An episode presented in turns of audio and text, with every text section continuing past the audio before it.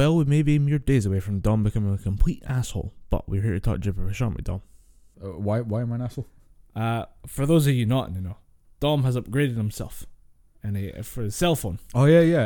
Uh, I, I d- I switched from the the BlackBerry because Mhm.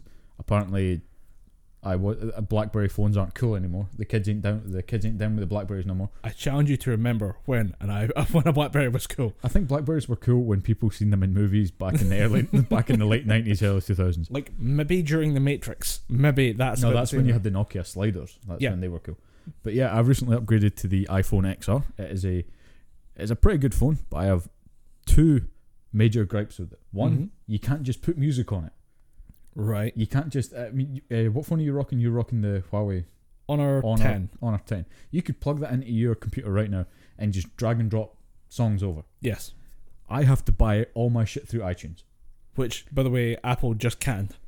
Oh, that's fucking. Apple just shut down iTunes. well, motherfucker. They've moved it onto their subscription service. I think you can still get Spotify through that. Yeah, I've still got Spotify. That's where my music f- comes Yeah. from. But I like to customize my phone. I've had the same ringtone since Guardians of the Galaxy came out. Come and get your love by Redbone. Yeah. I, I want to keep that as my ringtone. I had to pay a pound to get it on on this phone. Shit. And I, as a huge Street Fighter fan, I like having my text message tone being the Hadoken noise that Ryu makes in Street Yeah. Fighter 2. I had to pay 99 pence for that. Not a fan of that. But apart from that, everything else about the phone is great. It loads hella quick yeah. compared to my Blackberry. Uh, I still use the Blackberry because this thing is a thirsty motherfucker. The Mhm. battery, if I listen to Spotify when I'm sleeping, it would chew through a lot of battery. So I just turn this off. Blackberry still works. I use Spotify through that to listen to music while I'm sleeping. The Blackberry still functions as my alarm. Right. But uh, and also, I can't use headphones with it. There's no headphone port. There's no headphone jack. And which leads me on to the second point: the headphones that they give you are utter garbage. Well, They- see, this is where we're gonna. Hit. This is where Dom will become an asshole in about uh, a couple days from now, because I'm gonna start looking into some wireless options, aren't you, though? I've already got wireless options. I've got my uh, Skullcandy True Wireless earbuds. I'm not looking at the AirPods because That's where I was going with this. I was if going the with the AirPods. AirPods are anything like the actual wired headphones that they give you, I'm not using them because at any point it, they feel so loose in your ear. Because I'm used to wearing the earbuds that you get with the little plastic bit on it it goes in. that go in the ear and it's secure. And Yeah. especially on my Skullcandy Indies, they've got the other little rubber bit that fits into this the top part area, Mm-hmm. so that it's nice and secure. I've been out jogging with them, been at the gym with them. Solid. Don't fall out. Yeah. Did the same thing with the wired uh, iPhone head uh, headphones, and they're fucking awful. I took them out for. A, I took my dog out for a walk. That lets you know the speed that I was going at. It was just a nice walk along. Had Spud next to me, and every so often, was, Spud, wait, put the headphone back in. They feel fucking awful. So I, I've left them in the box, never to be touched again because they are so fucking bad. Yeah. I just I'm waiting. I was waiting for you coming in today with the with the little tusks at the side of the head that let you know you're a complete asshole. No, The I would never go that far. Unironically wearing those. Like it started off as kind of like one or two people had it as a joke when they first launched. Now it's just a commonly accepted thing. You can just wear those in public. Like it's not a big deal. Yeah. You look like a fucking twat. I, I have the, uh, the the true wireless headphones, but I will never buy a pair of earpod, uh, AirPods just because of the because it's the same type of headphone. Yeah. it's just They wireless. just cut the wire off. They just cut the wire off. Speaking of cut the wire off, certain people in my university have been getting the wired iPhone headphones and be cutting the wire off, so it looks like they have AirPods in. I've seen that done as a joke. People do it because it's cool. It's the same. Remember when uh, the 3D cinema first became a big thing, and Yeah. people were buying those 3D glasses? Yeah. Then after the cinema, they'd poke the the, the 3D lenses out and just wear them as nerd glasses. I've never seen that done, but I can imagine it happening. It happened quite a lot, and I've seen quite a few people going, "Oh, I wear glasses now." Those are. It says real 3D on the side. Fucking take them off. I Stop appropriating my s- bespectacled culture, fucker. it's culture cultural appropriation of fucking fake glasses. It just pissed me off. I was like, why? Where, I mean, that's why whenever I see Burnie on Rooster Teeth, it always kind of bugs me. I'm like, I can. There's no lenses there. Take the fucking glasses off. He tried it. He said that he did it a while back. By the way, uh, Rip Burnie, uh, he's he's done with the RT podcast. He's Yeah. stepping back. Uh, obviously, there's a lot of things going on, Yeah. changing at Rooster Teeth. Fuck touching up the ten foot pole. Um, but he is stepping away from doing the RT podcast and will be sorely missed. But I mean, he gets to do what he wants. He's working on stuff. Yeah. He'll maybe make appearances from time to time. He made no promises about that, which I like because a lot of people say, "Oh, yeah, I'll just be around the corner and uh, I can maybe pop in if you Yeah. need me." but I'm done. But he was like, no, I, I probably won't show up until a couple maybe big events. I can Um, understand why though. He's yeah. just how old is his He's son? mid. The thing is, he's mid four. He is mid forties. Yeah, mid forties. married. Uh, he's he's had two kids with his first wife. Mm. They're now eighteen and sixteen, I think, and he has now just had a like a, a baby with his second wife. Yeah. If he wants to step away from being a social media influencer, Yeah. which is a game predominantly run by like the kids, Yeah. I don't blame him in any way. I, I, I look at that and say that's a smart career move. Yeah. But uh, and yeah, you've got to imagine he's quite active with all the facets of Rooster Teeth. Yeah, He likes to get involved with quite a lot of things. You'll see him. He'll he'll pop up in the Rooster Teeth shorts. You'll see him occasionally in the Rooster Teeth live shorts, that kind of thing. So taking a step back to focus on other things, I'd say it's a smart move. But the, the glasses thing, like he got the he got I think he got LASIK surgery. Yeah. Or got contacts put in, and he, he likes wearing them more than glasses. But he was so used to people were so used to seeing him with glasses, or were so used to glasses just being part of his personality Yeah. and his his face. Put the, the like the lenses out the glasses and just wore the frames for a while, and it was just as a like a comfort for Yeah. the people uh, who watch the show every week. And you're like, uh, I guess it's kind of nice him to do that. I suppose it's all if if you're seen as that you know that guy with the glasses, you can maybe just stare at that for a bit longer. Yeah, it was a weird one. Um, I actually from last week, I promised a show starter, a show stopper. Yeah, Just before we forget, before we get too stuck into this. Yeah. Now, last week we talked a little bit about uh, was uh, Bill Maher versus James Corden with Yeah. the whole fat people thing, Yeah. and I weirdly enough found an appropriate uh, weird story about fat people. Okay. Uh, this is the story of Khalid bin Mohsen Shaari uh, from Saudi Arabia, who was the world's largest living man, weighing 610 kilos, clocking in at 1,340 pounds for you, those using the freedom uh, measurement. Guess how much weight he lost? What's that in stone? Uh, oh, For six hundred and ten kilo. What's six hundred and ten kilo? You said right. 610. Six ten. I mean, I'm It's over 100 stone? I'm Well over 100. yeah, well over hundred because I'm Probably 110. seventeen or I'm sixteen or something. And that's hundred ninety five, like hundred ninety five or hundred or something. Yeah. So Uh, fucking hell. So he, he clocks in roughly about a couple hundred kilos, or a couple hundred stone. Fuck. Um, he got his weight down to 70 kilos. Jesus Christ. At How? one point, he was weighing 68 kilos, which is about 10% of his body weight, 10 11% of his body weight. Yeah. Like, we've both lost drastic amount of weight at Yeah. some point in life. You feel fucking great. Oh yeah. Can you imagine how much, if you can still remember how much you used to weigh, like your body kind of has a weird memory of, like, I Yeah. used to move like this, like it used to weigh this much. Can you imagine how that guy must have felt? He must Yeah. have been like permanently just on ecstasy. Just, oh my god, everything. Oh, every- the colors are brighter. They, yeah, can you imagine? I mean, when you're that bigger size, you need to take more air in. You, your your lungs need more oxygen. You imagine that first breath of air after Yeah. you've lost all that weight. Just oh, I- don't need as much air anymore. oh. I can run quicker. That guy's probably running miles in seconds. he just has the, the, the muscle capability to move 610 kilos, but in a in a 60 kilo Yeah, body. It's like he, this guy's fucking Ant Man. Do you reckon he can levitate? he probably can. He's probably just like walking about like I I have all this energy now. he, you're asking how he did it, and it was because when he was hospitalized. Uh, Mhm. because at a certain point you cannot care for yourself, you get hospitalized. He was put on. They tried to get him on like a kind of calorie restrictive diet, doing light exercise. And if you're that heavy, when you do a tiny amount of exercise, it reaps massive amounts of benefit. Mm. You can do literal just arm raises and drop weight. If you put a small weight in your hand and do the arm raises, you just start flying weight off your body. But of course, there's so much weight to Yeah. lose, it doesn't seem like much. But um, the Saudi king uh, Abdullah was at one point touring the hospital, saw him in the bed, and was like, "Oh fucking hell no! you're not like this is this this thing is when you're that fat, you become famous for being fat. Yeah. And if somebody goes, "Oh, he's that fat guy from this country," if you're the king of that country, you probably go, "Wait, this guy is a representative of my people, and he's a representative because he's fat." What the absolute Hey, shit is I'm going having on? none of that. So uh, King Abdullah stepped in, gave him personal trainers, diets, best uh, nutritionalists in the world, and he just hammered them to drop the weight. And that was his sole goal. Like he was basically just financed by the king, lose that fucking weight. It's it's, it's inappropriate. Yeah. How He- do you bring the nation, the, the, the reputation of my nation into disrepute? But he uh, he holds the world record for uh, the most weight lost. Um, however, he's not the heaviest man in history. Because once you start this rabbit hole, you can't fucking stop. Who's the heaviest man in history then? If 610 kilos is not the heaviest man in history, It's Who is? in a weird way, like it's not that far off, but then you And remember what part of Britain did they stay in? close. when you think about like the, the scale of the weights involved, like it doesn't seem like that much, but then you remember what we're about to talk about is effectively a 25 kilo plate.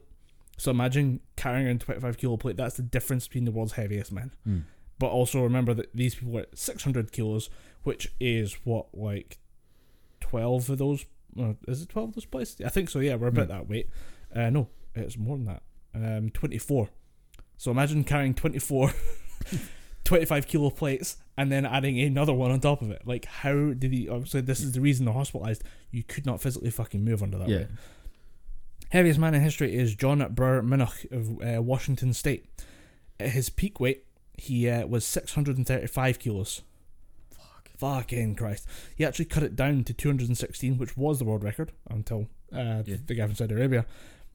Weird thing, I like there were some stats about uh, like his life because when this happened, it was in the like 1900s. So people were like, this is a medical marvel in a way, in a, in a kind of like freak show kind of way. And uh, so people started documenting this. And at age 12, he was 133 kilos, Fucking hell. heavier than I have ever been Yeah. at age 12. Um, there's no record of his height, which is kind of weird. Um, I, but I'm, I, I've made some guesstimates, and he died at six foot one. Uh, so I'm guessing he was between five six and five ten. Uh, when he was at 22, uh, he was six foot, uh, six foot one, clocking in at 240 kilos. He lived to be 41. Jesus. Holy shit! And there's uh there's there's a couple photographs of the guy, and it's horrifying. Like he, he can't stand at Mm. all. Like he's just he's slumped in a chair, and he's just kind of happy with himself. What are you happy about? Okay, why are you happy? Um, he was hospitalized at the age of 36 uh, after cardiac and respiratory failure. Wonder why? Yeah, wonder how Um, that happened. And this is probably where he weighed in at about his 600 plus kilos. Uh, where he and then he married his wife, who weighed 50 kilos. They had two kids. How? No, just how? No, I don't no, know. just no, how, no, but no, no, but no how. I'm not going to try and work that out. I don't want the image in my head. There was. I'm uh, imagining someone trying to bang Jabba the Hutt. No, I don't want that image in my head. it's literally Jabba the Hutt and Slave Leia. Thanks, Tom. Rest in peace, Carrie Fisher. That's how you died. Cru- Crushed by Jabba's titty. Jabba got one bollock out and broke a leg. she suffocated Charlie after. Um, but there, there was a guy. Obviously, when you have these type of people, Hmm. it becomes a, a study. You, you, Yeah. you gotta figure out why this is happening. Uh, there was a, a man named uh, Robert Schwartz who studied endocrinology, which is a study of hormones and metabolism, Hmm. and he estimated that 400 kilos of John's body was extracellular fluid. So it's not actually cells, it's not mass. It's just this weird product, like this kind of waste product that builds up in the gap between like the cells and like cavities in the body. There was so much of it uh, that he had a condition called edema. It might be edema or edema. It's E D E M A, uh, which is the buildup of the fluid. And if you Google this, which I obviously did, Mhm. you find that pictures of people sticking their like thumbs into fat people, and then pulling the thumb out, and then the hole is still just kind of there. it's, it's fucking horrifying. You look at it and you go, "Oh, I shouldn't have done that. I shouldn't have done that. Why did I Google this thing?" I mean, at what point, when you're gaining all this weight and you realise that your grandkids or your children come up and they can prod you and it, the indent stays there like fucking Play-Doh, do you realise you need to start losing some weight? And here's the thing: the image that they take, like the, the, the first Google image, I think it's the one on the Wikipedia page Mm. that is of this uh, edema condition, is on someone's shin. There's a whole ass thumbprint in someone's shin, and it's like a good inch and a bit deep. If someone did that to my titty and it stuck, like somebody pushed the hand into like my, my chest, and it didn't pop back out immediately, I would be screaming on the phone to the NHS. Yeah, I think I would. I think if that happened to me, I would find whatever way I could to just run until the weight fell off. I, d- I, I just don't know what I, I I cannot imagine being that fat. But the, the showstopper was going to be get to the fucking gym. I just when I, I Google these stories and I research and I, I do bits and pieces, I, I come across some stuff that I, it just really refines how I look at humanity. Yeah. This one's definitely a motivating story for me for some reason. I don't know what it is, but there's just something terrifying about the idea that you weigh enough to crush a a full like You weigh enough as some smaller commercial vehicles. I'm pretty sure that guy weighs the same amount as a Fiat 500. I looked. or he's not far off. the reason I looked into this was, uh, do you remember the there was that ape creature from Asia that kind of traveled into North America, uh, Gigantopithecus. Yeah, It's basically a giant orangutan. I was like, how big did that get? And I was wondering, wait, how big is that animal versus, or how big is Gigantopithecus versus uh, the biggest human? Hmm. And I was like, oh wait, we we outclassed that thing at least by double. like the heaviest that thing could have weighed was about 200 kilos, and again, it's 200 kilos a monkey. It's not 200 kilos a person, yeah. where people just get fat. It's 200 kilos of, I'm just gonna go rip a tree in half. yeah it's, it's 200 kilos of I need to swing from tree to tree or I need to fight my way through things. Yeah. And I was just comparing the two sizes. And I'm like, I'm the Gigantopithecus issue is interesting, Mm. but at the same time, we have these massive mega humans that are just Yeah. a whole other species. I, yeah, I think, I, I think it, it comes down to more of uh, when you have fat acceptance and you're happy being that way, and it's not causing you mental health issues or not mental health issues, physical health issues. Mm. Sure, by all means, you do you. That's the whole message of the show. You do you. But when it's causing you to be hospitalized because you physically can't move, how can you look at yourself in whatever double-sized fucking mirror that you're looking at and thinking Yeah. I'm happy? Because you're f- fucking killing yourself by I- eating too much. I just wonder about like the respiratory failure. How how does your chest, how does your diaphragm have enough force to push up, even like a fraction of that weight? 'Cause Yeah. obviously, not all that weight will be on your chest, Yeah, but imagine just like I know how big my ribcage can get and stuff. Like there's a certain limit to sizes of the body. I just can't imagine being able to basically bench press that much weight yeah. with just my diaphragm. You've got to imagine the the act of breathing gets them out of breath because, like you said, there's Mm. just all the weight, and most of your weight is would be caught around your chest because that's where the stomach is, and that's where all the fat tends to leak Mm. to come from. It's literally you're bench pressing what 400 and something odd kilos every time you're breathing out and in. Yeah, It's nah. it's terrifying. It's, It's it's a very weird perspective shift, and it, it's a good motivator for if you're ever wondering. I wonder if I could just give up and just you know get a bit fat. Get, get a bit podgy. No. Nah, I- I'm I'm Keep- done keep with that it. thought. That thought used to exist for a while. Like, what if I just kind of gave up and Yeah. didn't work out? Um, you need, now I'm you like, need nope. to keep active. and I I mean that's what my that's what my doctor told me. I don't have any major weight issues or anything like that. I I have personal weight issues because I don't like how heavy I am right now. Mm. Not like I'm not over I'm not overweight to the extent where I'm like needing a crutch or anything like that. But I'm just enough overweight where I notice it and I don't like it.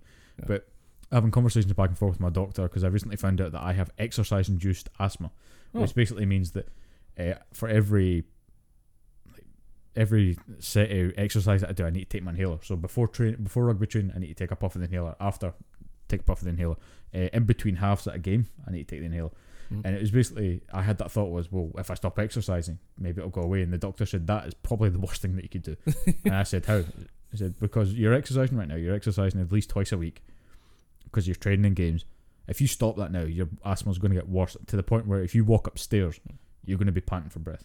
I was like, okay, so hammer the training is what you're saying. Like, well, don't go too hard Yeah. because your, your heart just might give up. But uh, yeah, keep keep your training going. Maybe add in a, a gym session. Maybe do some light cardio, that kind of thing. So, right, okay. It, it's trad- It's the kind of traditional weight loss suggestions of it. You don't need to go all out. Yeah, don't, you don't do need that. go ham. Don't stop. You don't need Just- to go CrossFit wanker. Yeah, don't go CrossFit wanker. Fucking love that. You don't need to lift the. If you want to get in shape, often the simpler techniques are what work. Like doing deadlifts, that's all you need to do. Squats, that's all you need to do. You don't need to do a like the like the clean and jerk onto a squat, hold the bar behind you, then do another squat and put the bar down. That is just unnecessary levels of fatigue that you're putting your body through. Just do the regular squats or do the clean and jerk. You don't need to combine exercises. I, I know there's there's idea of progress. Like we need to make progress and try new things. Yeah, But did you ever stop to consider why Olympic style weightlifting been around for centuries? why no one tried to improve that formula? why when we get something that's really good and we test it for decades and decades and decades and no one's head fucking explodes because of it, we go, okay, we'll put that on the Yeah. list. That's the approved list. And the CrossFit guys are trying it, but at the same time, we are already seeing you guys buckle and break Yeah. in the long term. That's why I don't buy into all those. Uh, you remember the insanity workouts, like P90X and yeah, stuff P like that. ninety X. I don't buy into those. They're just high high intensity interval training. Yeah, I, I think they're they probably do work, and I've seen a lot of people who have their own personal like weight loss story, Yeah. and I think that might be per 50-50 on like them uh, them actually putting effort into the the, the workout. yeah, But I do I do think those will probably work if you can get the right set of movements that don't result in like damage and strain on ligaments Yeah. and injuries and stuff. And I think you could make it work. It just depends on what exercise you're doing. It's the intensity that matters as much as anything else. Like the, the lack of or the, the lack of breaks. You just constantly pushing your body faster and faster and faster. Those I, I I do think those would work. But when you have something like CrossFit where it's a weird, it's a multi-part movement Yeah. where you're putting stress on different joints and muscles and stuff Mm. at the same time. At that, I'm like, ah, you're getting kind of risky there, mate. Yeah, I, I just don't buy into CrossFit. It just seems it seems like you're putting your body under way too much stress. You're probably going to get more of a benefit from the workout itself if you just stick to the simpler shit Then maybe, you know, build up just build up the weight slowly. Try a new exercise instead of you know. Do you know one weight loss? combining squats and kettlebells and shit like that. Do you know one uh, one kind of uh, like gym thing I've started using because I've moved gym from like the thousands of pieces of equipment up at one gym to the much more local, much more simple uh, gym down the road, Mm. and uh, I've started using battle ropes. Oh, dude, those things are awesome. Those are fun, but I fucking hate them. Ah, dude, you hate them, but you just it, it works. It works out because I've recently started going back to uh, the Excite gym because I'm a student and I got a discount you jammy fucker. for another two years. Uh, Ah. And doing the battle ropes, the way I do it is just the usual sort of alternating arms, but I hold it in a kind of squat. Yeah, And if I want to alternate it, I can do half squat, full squat. Yeah. Doing the full squat, that for ten minutes, fucks you up. everything is everything is so tight and ex- you're just exhausted by the end of it. And I, I just do um, thirty on, thirty off, and Yeah. it's thirty alternating, but like four sets of that. Yeah. Thirty on, thirty off, and then switch to I, I should clarify for anyone else who's wondering that's thirty sets, not thirty minutes. no, no, no, no. so just thirty seconds, just bah, bah, bah, bah, bah, bah, Yeah. left, right, left, right, and then uh, you go to immediately. You just keep doing that thirty seconds on the watch, Mm. and then you switch to double arms. By the time you're finished the double arms, you're just it's spite. It's fuck Yeah. you, battle ropes. I will fucking snap you, you piece of shit. There's a reason why they usually play music over the top of people doing battle ropes because you hear fuck you, fuck you, fuck you, fuck you, fuck you, it's to hide from YouTube censorship. fuck you, motherfucking motherfucker. Although, see when you see like a guy who's been doing it for decades, it's, it's fucking nuts. Yeah. They'll have like a 15 meter battle rope and there's about, and you'll just see it waving. Like I, maybe it's just the speed I'm playing the video at, but there's something about watching someone do like alternating battle ropes. Hmm. It looks, you're like, what the shit is this? It looks like an oscilloscope of someone having a seizure. What the fuck? I did I did see someone try to do both ropes with one hand. It's like the ropes are kind of chunky. Yeah, Like, he had this weird grip on it, so he was kind of holding it like that. I yeah. was like, "What the hell are you trying to do?" And I just kind of watched him because I was waiting for him, waiting to get onto the battle ropes. And he did one set, lost control, lost one rope, and smashed his phone because his phone was off to the side like that. He held one rope in his hand, the other rope just went crack right on top of his phone. And I just thought, "It's your own fucking fault, you asshole." If you could hold like if I'm, I'm obviously use my hands, not great podcasting, but I'm just holding the hands out, Yeah. and you can imagine both of them sitting in the same position. But Dom's hand did a weird thing where he was like splitting the fingers to wrap around Yeah. the individual ropes. It was kind of. Have you ever been carrying two tins of beer or something like that? Yeah. You kind of do that weird grip where you use your top two fingers to hold one, bottom two to kind of grab Hold the the other. other one, yeah. Yeah, or if you're carrying and you've got stuff in between your fingers, it was tr- he was kind of doing that, and as his smashed phone and very sore foot told him afterward, that's not the way to fucking do it because there's the grip at the end of it. Yeah. It's usually tape or some kind of hard plastic. The That ones I'm feel- using have got rubber and it's shit. It, I it slips prefer- up my hand yeah. every time. I just grab the rope. Yeah, that's what I do. Yeah. but uh, you get some really really nasty calluses afterward. But you need those calluses to know Really that you've fucking worked out. sweet calluses. Yeah, that's why I fucking love doing the, the. I think they call it the Olympic bar with the deadlift. Uh, 'Cause there's the hex bar. The hex bar, The hex the bar, because the Olympic bar is just it's a straight Yeah. bar. If you're just doing deadlifts in general, if you get the good, if you get the right grip on the bar, and you just get those nice calluses afterward. Yeah, an Olympic bar is a slightly thicker, uh, like just straight bar. Yeah, And so it I- can carry. It's, it's more load bearing. So There's less wobble snap. as well. I, Yeah. have you been watching Eddie Hall stuff? Uh, not really. no. Eddie Hall is the one know- of the world's strongest men. Uh, just to, Yeah. for the audience, but Eddie Hall is uh, the one of the world's strongest men. He is responsible for the heaviest deadlift in history, uh, 500 kilos. 500k. Yeah, and you watch that video and you're like, dude, what the flying fuck am I watching? Yeah. It is absurd, and it's it's the fact that he lifts it, holds it there. Like normally you would just take that and just re- finish that rep as fast as humanly possible. He has it in his hands, looks at everyone in the eye, and then sets it down. yeah. It is a fucking obscene display of power. Doesn't he fall back immediately though? No, like he puts it down, he drops his knee like that. You probably, I don't think he drops back, but he he handles it like a fucking champ. Like Yeah. you, in fact, no, I remember the clip you're talking about. He does just fall to his knees and just fucking looks up. yeah. You just see his wife. he, he's bleeding out his nose. Yeah. The volume, like the sheer pressure of lifting that much weight, pushed his blood pressure so high he just ruptured vessels Yeah. in his nose.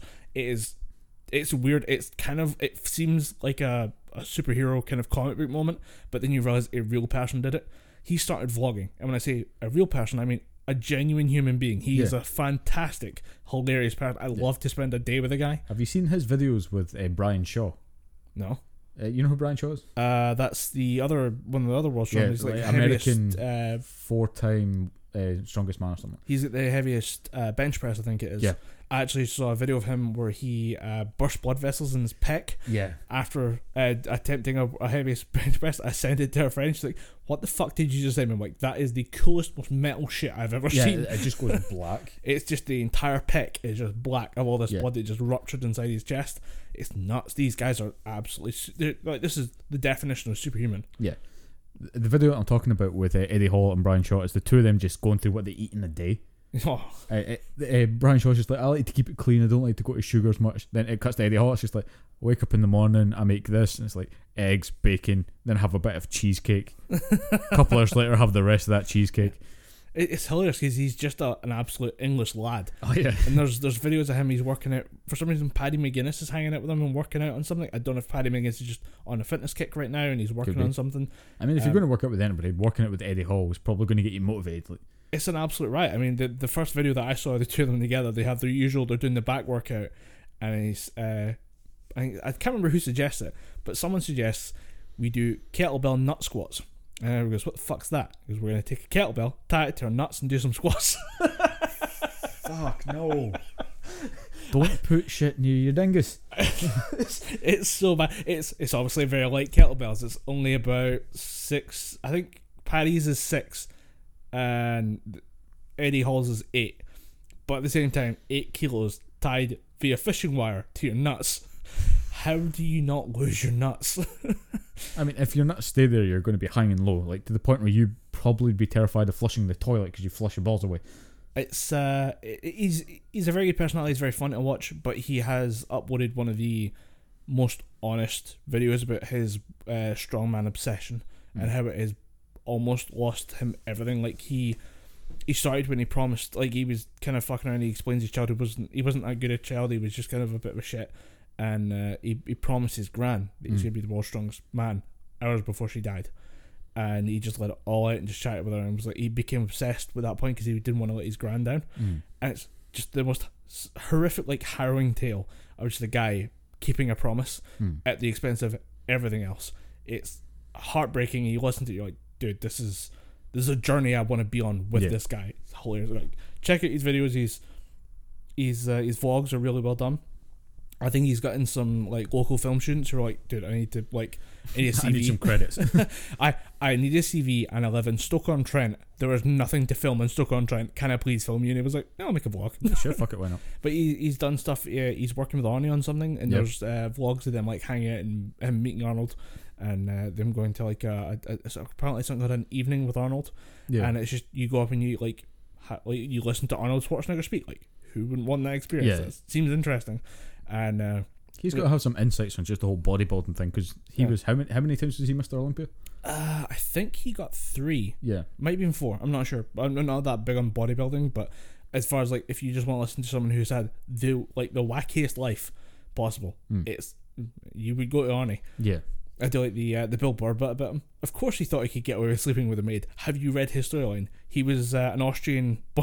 He was an Austrian-born uh, immigrant to the United States who became a bodybuilder, who became a film star, who became the fucking governor of California, who married into uh, the, the the U.S. equivalent of uh, like uh, royalty, which is uh, his name, the Kennedy family. Yeah, he's married wife- to a Kennedy. Yeah, Of course, he thought he could get away with banging the maid. Why wouldn't he? He got away with everything else in his life.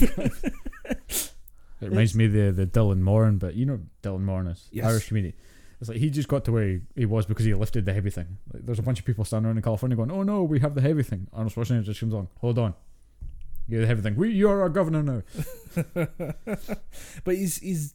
I don't know if you've seen. Uh, we're going to talk about Joker in a bit. Yeah. Have you uh, seen any of the trailers for the new Terminator? Yes, And he's back for some reason.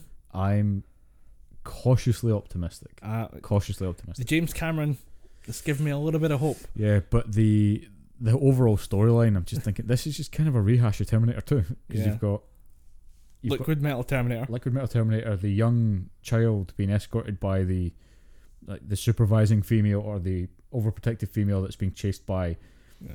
this weird kind of robotic uh, this this evil liquid Terminator thing. Yeah. Except it's some kind of weird particle nanobot thing that you got this thing. Yeah. It's got a chassis, but it also doesn't because those are also nanobots. and Just- he can split himself, so he's got the weird nanobot side and the actual robot side. I'm, I'm a big fan of uh, a YouTuber called Peter McKinnon, Mhm. who is a photographer, cinematographer, and he was given a chance through a partnership with uh, Adobe to do a, a, a premiere thing where he would cut the trailer for Terminator, and they gave him their cut of the, the trailer or the footage they used, and told him go wild, but you can only use stuff in Adobe. So all their like all the effects, all the music and stuff has- to be built into the program. And you're gonna run a competition for your fans where they're gonna make their own cuts. Winner gets uh like years worth of free Adobe Premiere, which is not too shabby considering That's it's like pretty damn good. 150 quid or something like that it's, for the year. it's not cheap. He uh he made a better cut of the trailer than uh the actual Terminator one. I like his a lot more. Yeah, And then I sat there watching the, the cut of the actual like the Terminator version, like for the cinema, and I was like, this could be better. Yeah, yeah. This could be a yeah. little This better. the, the the structure of this doesn't make much sense. It could be. Oh. it- You just reminded me of something that I don't want to talk about, but uh, I'll, I'll, I'll hang on to that for hang on to that for a second. Nah, go for it. I, I Alright, just- cool. It was just uh like if you, I just wonder if you'd seen the Terminator trailer and was like, I've not seen. I've "Mm." seen a couple of the Terminator trailers, but like I said, I'm I'm always I'm always cautiously optimistic towards these new films because I think they could be good, but the Predators has slightly spun me on that because that film was just god awful from start to finish. I it was kind of alright, but I, I That was the the Shane Black directed latest Predator film where they try and weaponize autism. I, I just looked at it and said, it's better than Alien versus Predator. I thought it was better than Alien versus Predator, but none of these films have even been better than Predator Two, and that's not exactly a high bar. Yeah, None of these films are even getting to the first one. and that's just- it's like Alien has Aliens, Alien Two, and Aliens. Like there's like three good movies in that franchise. there's uh, Alien, Aliens, and uh, no Alien and Aliens are the only two good ones. oh yeah, it's one and two is Alien and Aliens, and then it's Alien Three is Resurrection, isn't it? Uh, no, Alien Three is uh, just Alien Three. Alien Four is Alien Resurrection, and that's where Joss Whedon just came in and went, "I'm going to make a Joss Whedon movie." what do you mean she doesn't want to fuck people? She's a woman, isn't she? Dude, she's Ripley. Josh, sit down. She kind of wants to go a bit above the baser instincts, but I think they're trying to redo that again. But Sigourney Weaver's just sitting thinking, "No, we done Alien and Aliens. That's all we needed. you brought me back for two other movies that no one liked." We- nailed it twice. Yeah. Nobody does that. Stop trying to nail it a third time. I mean, everyone's trying to remake Aliens. Everyone's trying to remake Terminator Two. It's not going to fucking work. The only people that done that successfully were the guys that made Halloween, because it, they had the original. The John Carpenter was on board for that as well, wasn't he? That was his. I can't remember if he's a child. producer or something like that. I think he wa- he was involved, but He From- gave the blessing at Yeah. least. Yeah. the reason why that worked is because they just thought, right, fuck it. There's so much shit out there that we need to cut out. Let's just cut out Halloween two, start from the end of Halloween one, and just a time skip from there, and let's make our own story that wraps this shit up. And it works because And then doesn't because there's sequels. and coming. doesn't because there's what Halloween lives, then Halloween the end or something fucking coming out soon. Yeah. But again, the first one was that good. I don't really care. So I'm hoping that Dark Fate is going to be less. What was the other one? Genisys and slightly more T2 Mm. because it'll be watchable that way. Because you've got Arnold Schwarzenegger and Linda Hamilton. If you fuck that up, and you've got James Cameron there, if you fuck that up, Terminator should just stop. You clearly don't know what to do in the Yeah. modern age with Terminator if you can't make that setup work. And the thing is, you don't need to make a modern Terminator. Just make another Terminator movie. Yeah. I, I, don't that. know what I want, but I know I don't. I don't want what we've already had. Yeah, I'd like something that pays homage to the old shit, but just builds on it. Like again, what they did with Halloween, they just went, okay, we recognize the old film, we're going to make it in that same style, but we're going to do something totally different. We're gonna play with all the known toys, but in a slightly new way. Yeah, that's what Marvel have been doing for fucking ages. But uh, the reason why I wanted to talk about uh, the, the film that I wanted to talk about was uh, Dark Phoenix Right. Okay. because I was sent. I've not watched the full film, and I'm fucking glad that I haven't. But I was sent a shit ton of clips just by going, uh, just from uh, friends saying, "Dude, have you seen X Men?" And my reply was, "No, I've been told it was bad. It got pulled from 200 plus theaters in America."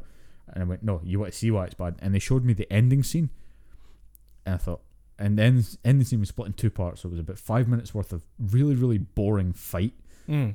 and four and a half minutes of really really bad exposition from Sophie Turner as Jean Grey.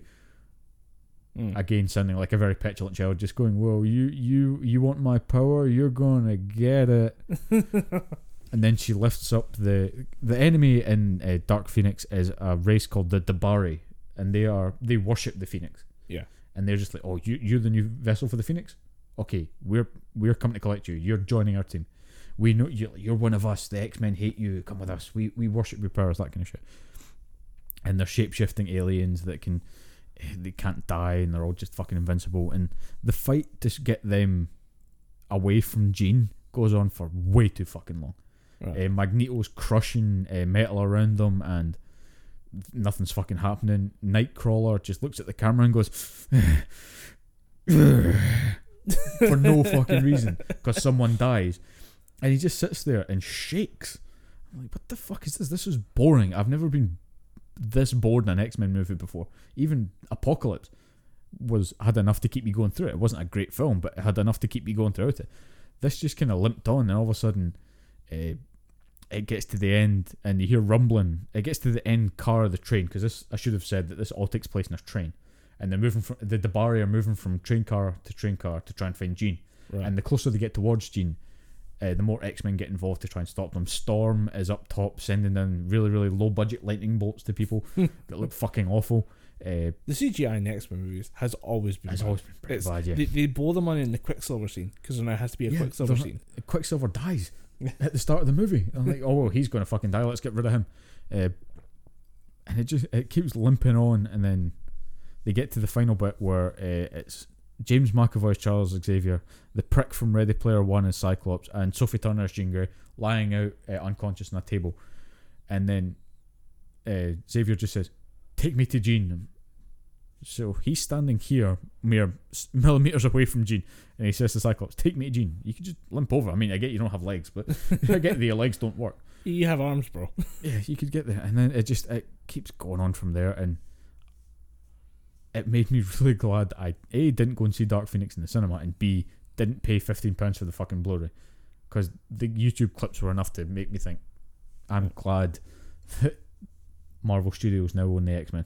It's weird that you mention it because uh, yesterday I watched uh, a video by Filmento, who is he breaks down cinema and does a lot of weird Mm. stuff about uh, writing side of things more than the actual camera work. But he has uh, he he broke down why he hated the ending of Dark Phoenix. Is the actual beginning two thirds of this movie are actually pretty good. There's a lot of conflict the, there the scene where they go Jean- to space and the the the, uh, the Phoenix actually kind of takes her as the host.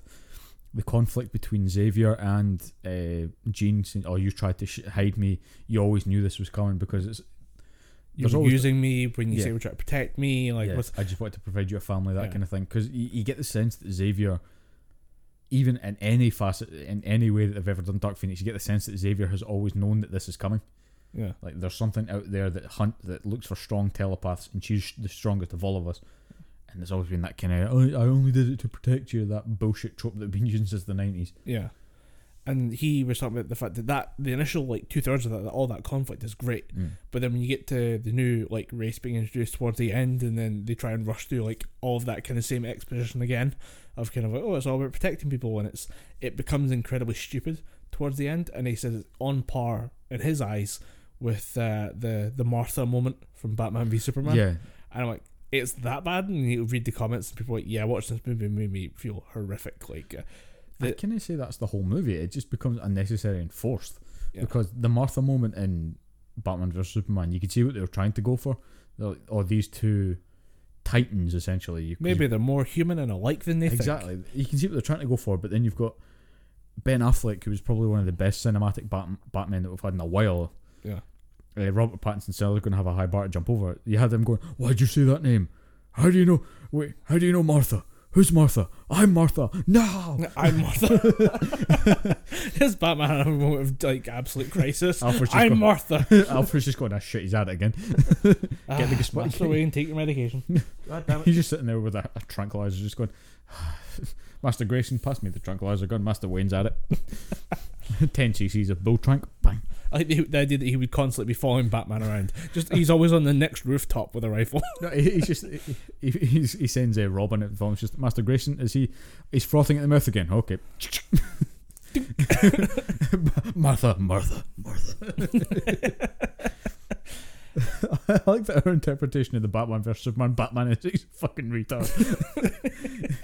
he's, he's he's snapped at some point. Instead of going, "I am Batman," he goes, "Me, yes, me, I'm Batman." me, me, I'm Batman. Me, I'm Martha Man.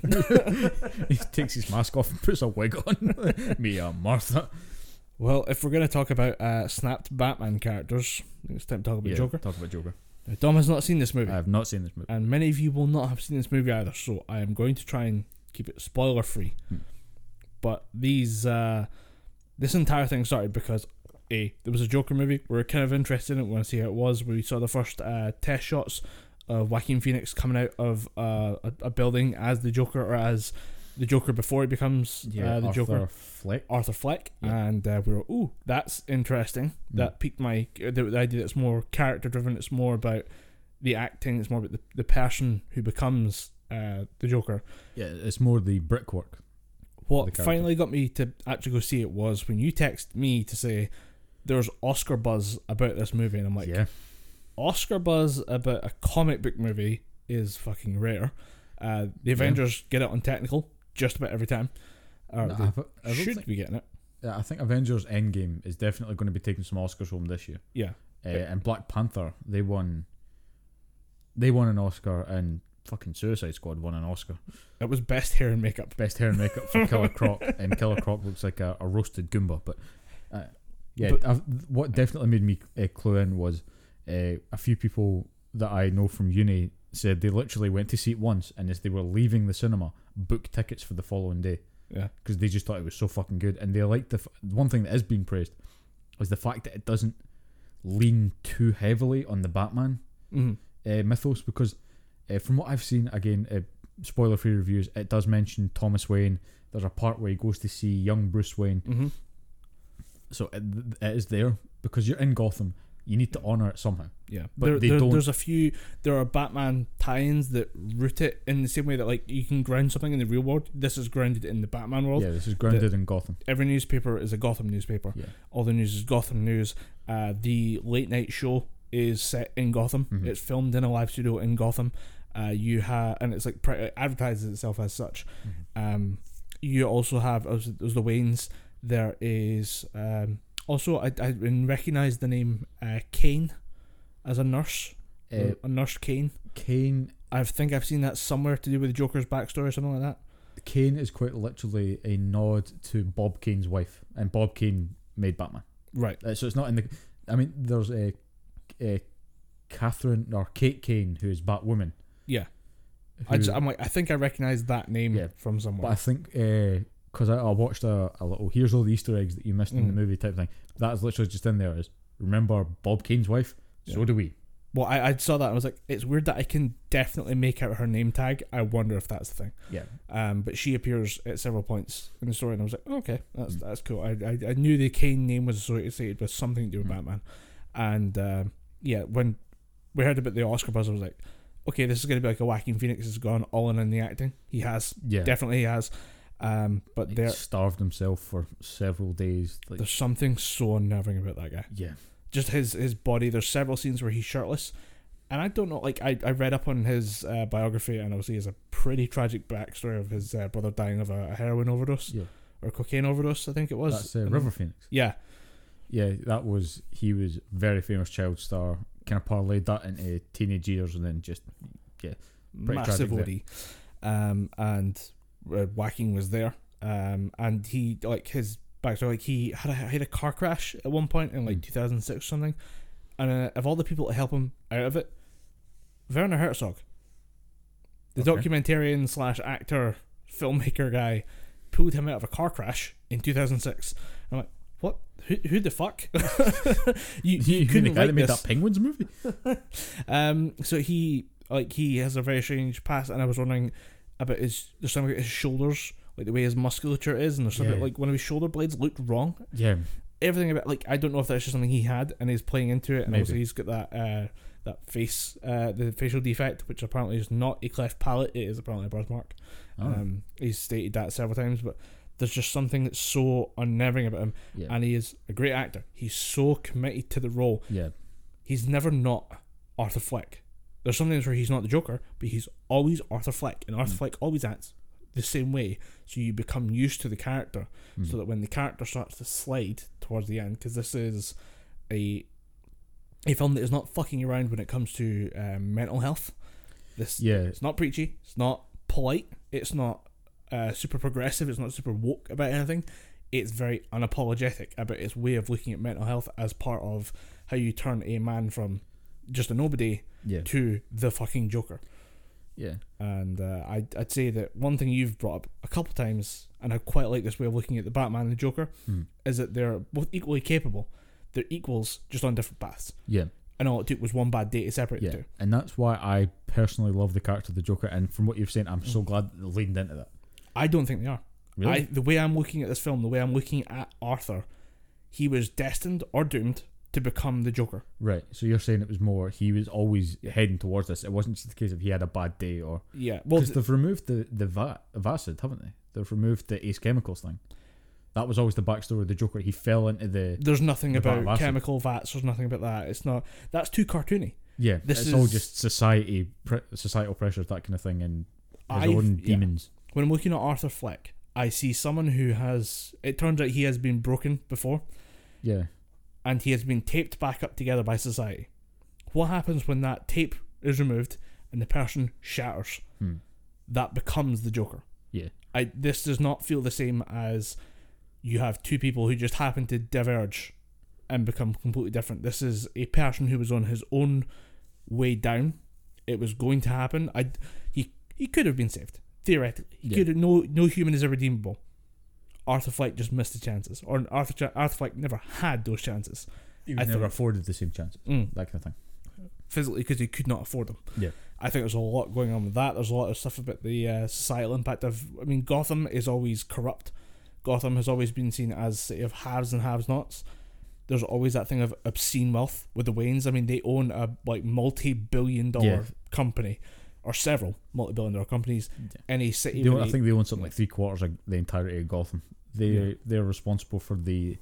There's always a tram. There's always a train line running through Gotham, yeah, and th- that's basically the Wayne's gift to Gotham. it's the monorail or something yeah, like that. it's the, that was one thing that That's part of the original Batman with uh, Ra's al Ghul. yeah Was Ra's- up yeah with- because it's a Wayne thing. yeah because the the Waynes are seen as they are seen as Gotham.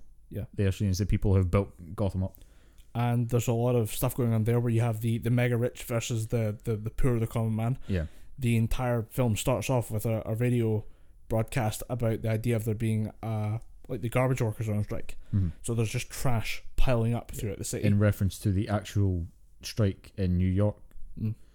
where uh, garbage work, uh, refuse workers were just refusing to pick up garbage uh, rubbish because I think it was a pay dispute or something. So Mhm. it, there's, from what I've been told, there's a lot of people walking away from it saying, "Oh, there's not just the comic book references, but this actually does reference." there's a lot of of, that. lines that you could draw between society now. Yeah. Uh, not to do the Joker thing, we live in a society, but like we, you can see a lot of parallels between what's going on here and what's going on there, and we'll talk about how stupid that became later on. Yeah. because it got dumb. Uh, not in the movie, in real world. Don't Mm, worry. yeah. Movies consistently great. I, I, when people are talking about the Oscar nominations, they're legit. Yeah, Like if that if it doesn't get nominated, it it feels like there, I went looking through like producers and directors who were involved in this. I don't think I could find anyone other than just the general company of DC movies Mm. being involved in both the Nolan movies and this one. yeah. There's maybe someday one or two people who are kind of crossed Could over. be. I get the feeling they made those Nolan movies and we're like, really, we don't get an Oscar nod for this? Yeah. It's a fucking great movie. Like, well, Dark Knight, the Dark Knight was. yeah, but never won anything. Dark Knight did win some. Oh, Heath Ledger. won- Heath Ledger won a posthumous Oscar Yeah. for a Joker. Yeah. But, But- if he was alive, I guarantee he would have won the Oscar.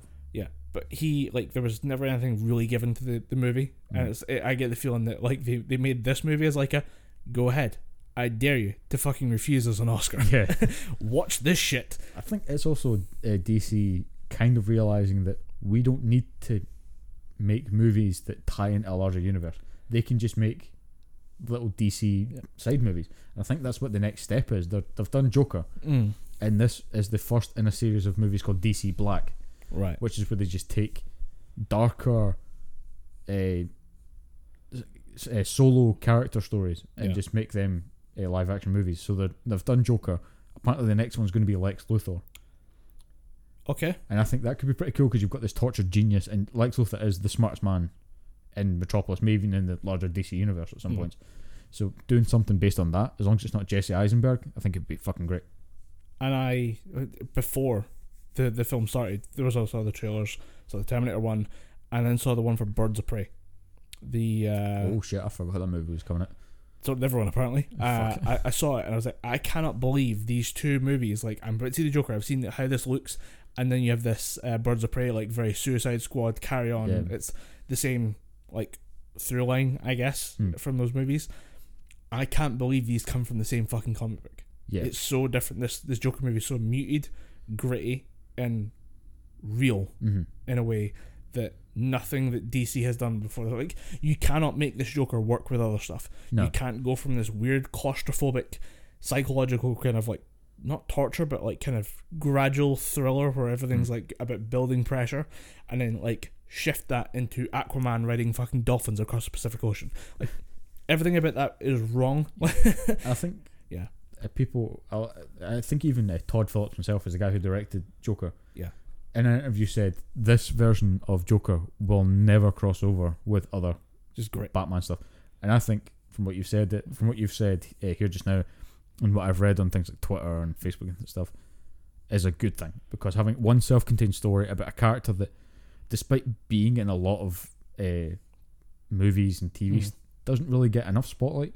Because you always just say, "Here's this weird tortured character." No, let's delve into it, into it a bit. How do you- do another aspect of the Joker? Yeah. Because that's the, uh, the other thing as well is the Joker works as a weak uh, villain of the week villain for Batman, Yeah, but the second you put him in the wider DC universe, fucked. yeah, when you have like literal gods running around, like the I, th- I think I remember it was a, a, a Family Guy joke where they say, "Why don't you just throw Joker into space?"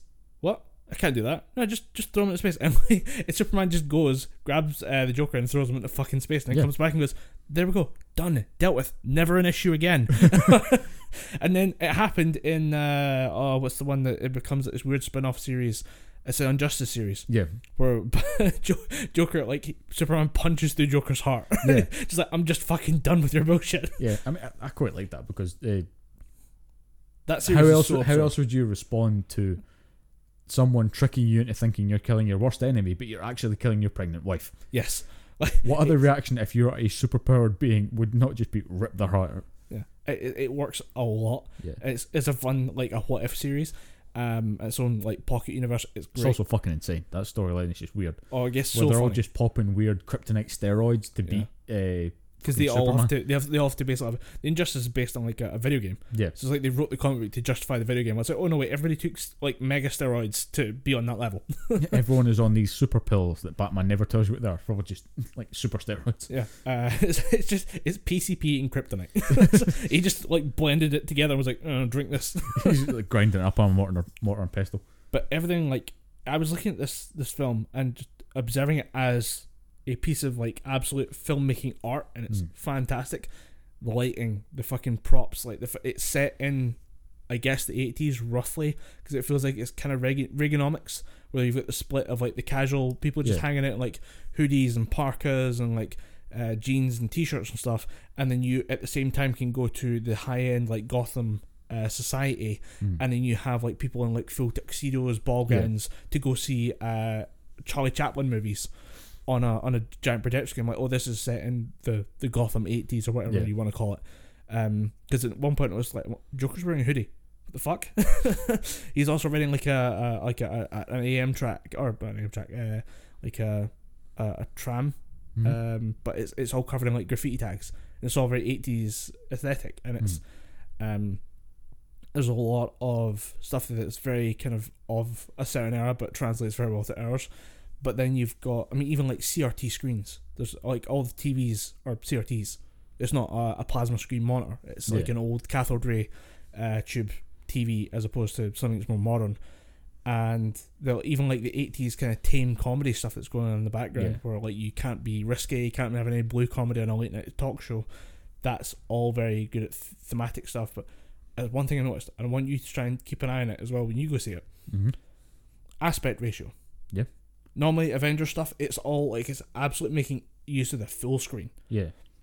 it points this movie punches in Huh. there's massive black bars on the side of the screen. I didn't notice it until the very end, but there's points of this movie I'm like, there's a giant chunk of screen not being used, and it's deliberate, very deliberate. Because at certain points it is using big broad shots for uh, like Joker traveling through his hometown and stuff like that. Mhm.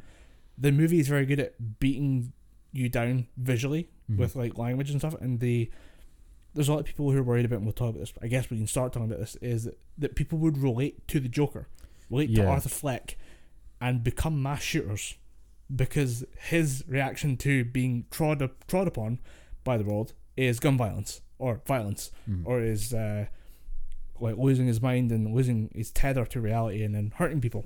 So a lot of people got very concerned about this and how it would relate to the incel issues that we have at the moment with uh, people who ostracized from society or removing themselves from society, lashing out in violence, and people would relate to the Joker in a weird, and in a weird way for a 20 minute chunk of the movie.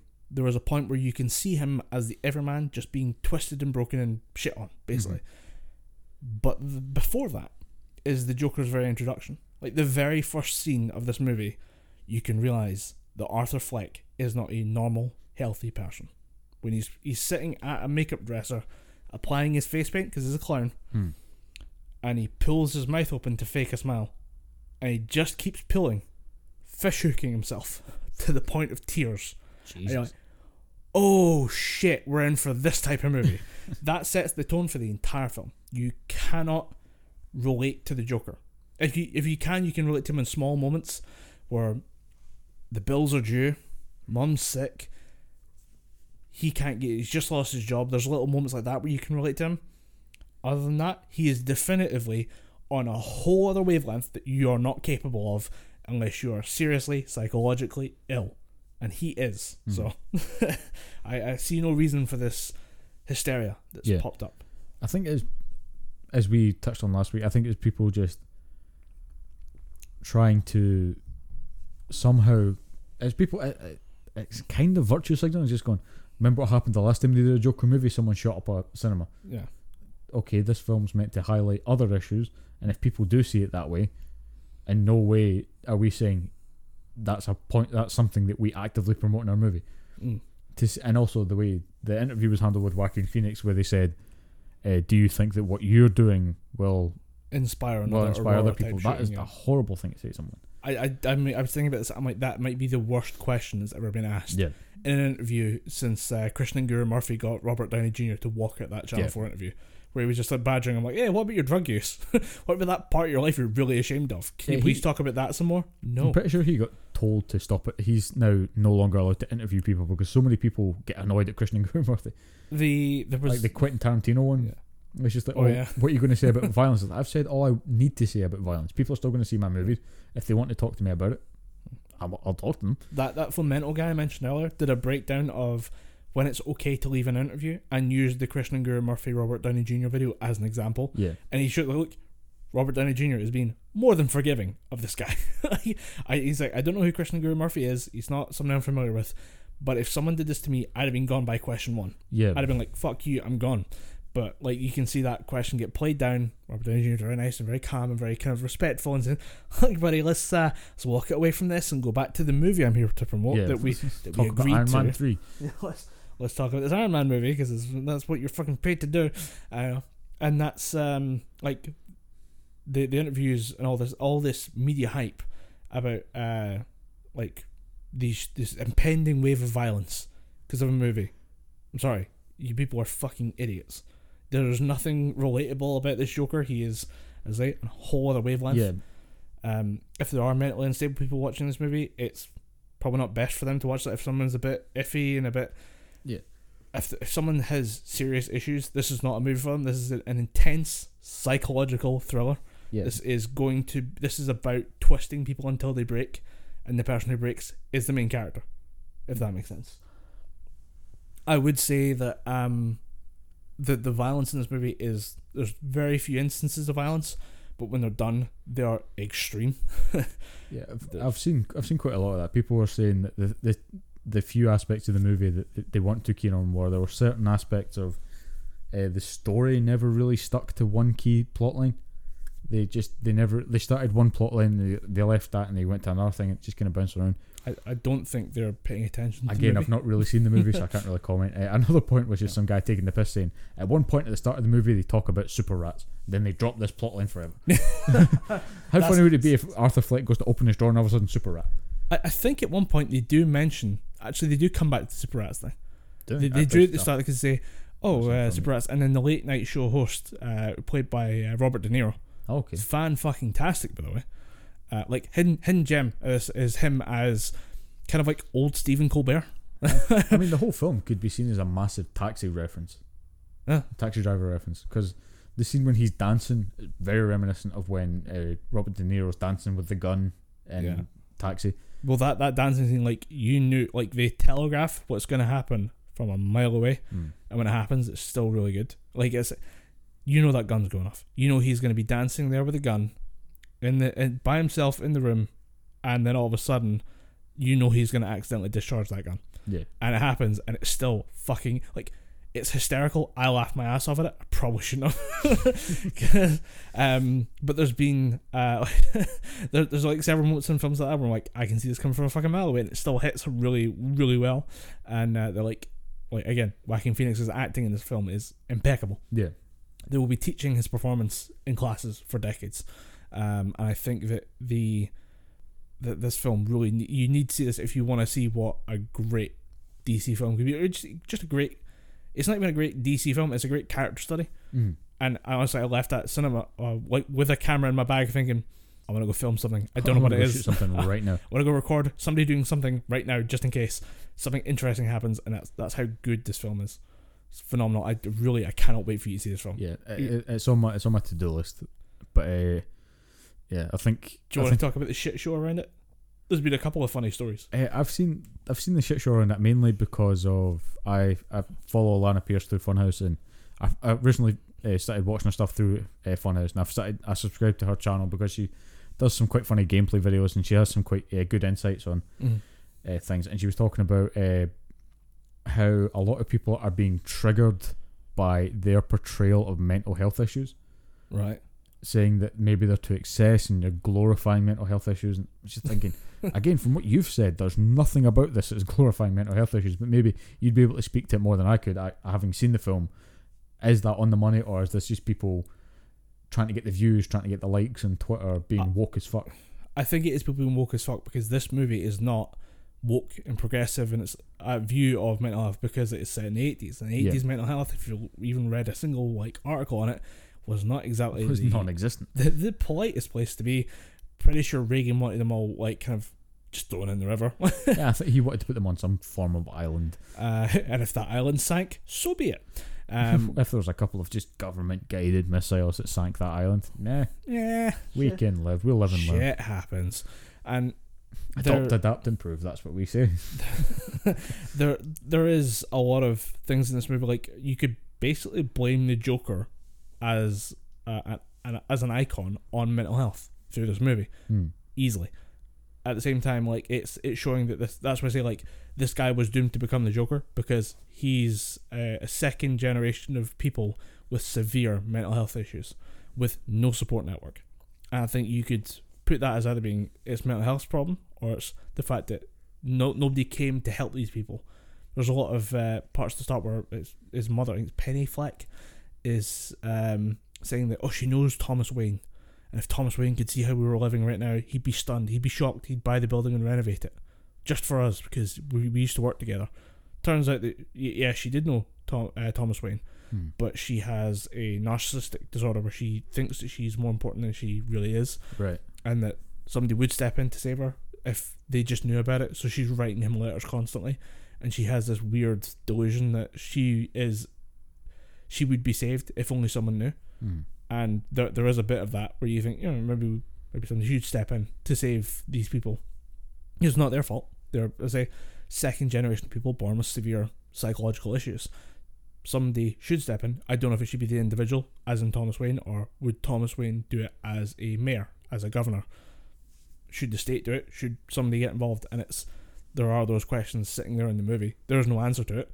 Um, we just know that when you don't have someone, nobody steps in, nobody does anything to stop Arthur Fleck from becoming the Joker, all hell breaks loose. Mm.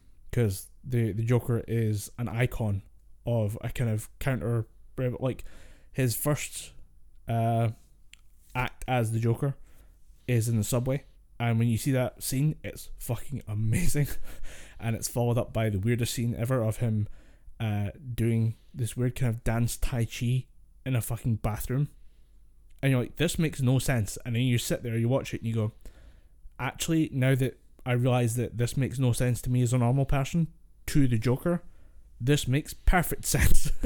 That's why it becomes a weird question. There's a weird cat and mouse game that you play with yourself, and it lasts right up until the very last scene of how much of this is real. Mm. And the, the film hints at it. The film really goes for that kind of is this is this a real thing? Yeah. Is this part of Arthur's delusions? Is this part of Yeah. something the Joker would tell himself as an origin story? Yeah, I mean that's always been the thing that I fucking love about the Joker is no matter what version of the origin story you tell, Joker always backs it up with, well, I like my origin story to be multiple choice. Maybe you like this one. Yeah. And I think that And that's part of the thing is there of is movie. no solid identity to the Joker. Yeah. There's a couple of hints, there's a couple of different versions of the Joker Yeah. that all have different identities, but even then those versions of the Joker can be like wiped away as not the real Joker. yeah, I mean you had what Jack Napier in the original one, but if you look into because there was always tie-in comic books, even those tie-in comic books say that wasn't his real name, that was just the name we were given.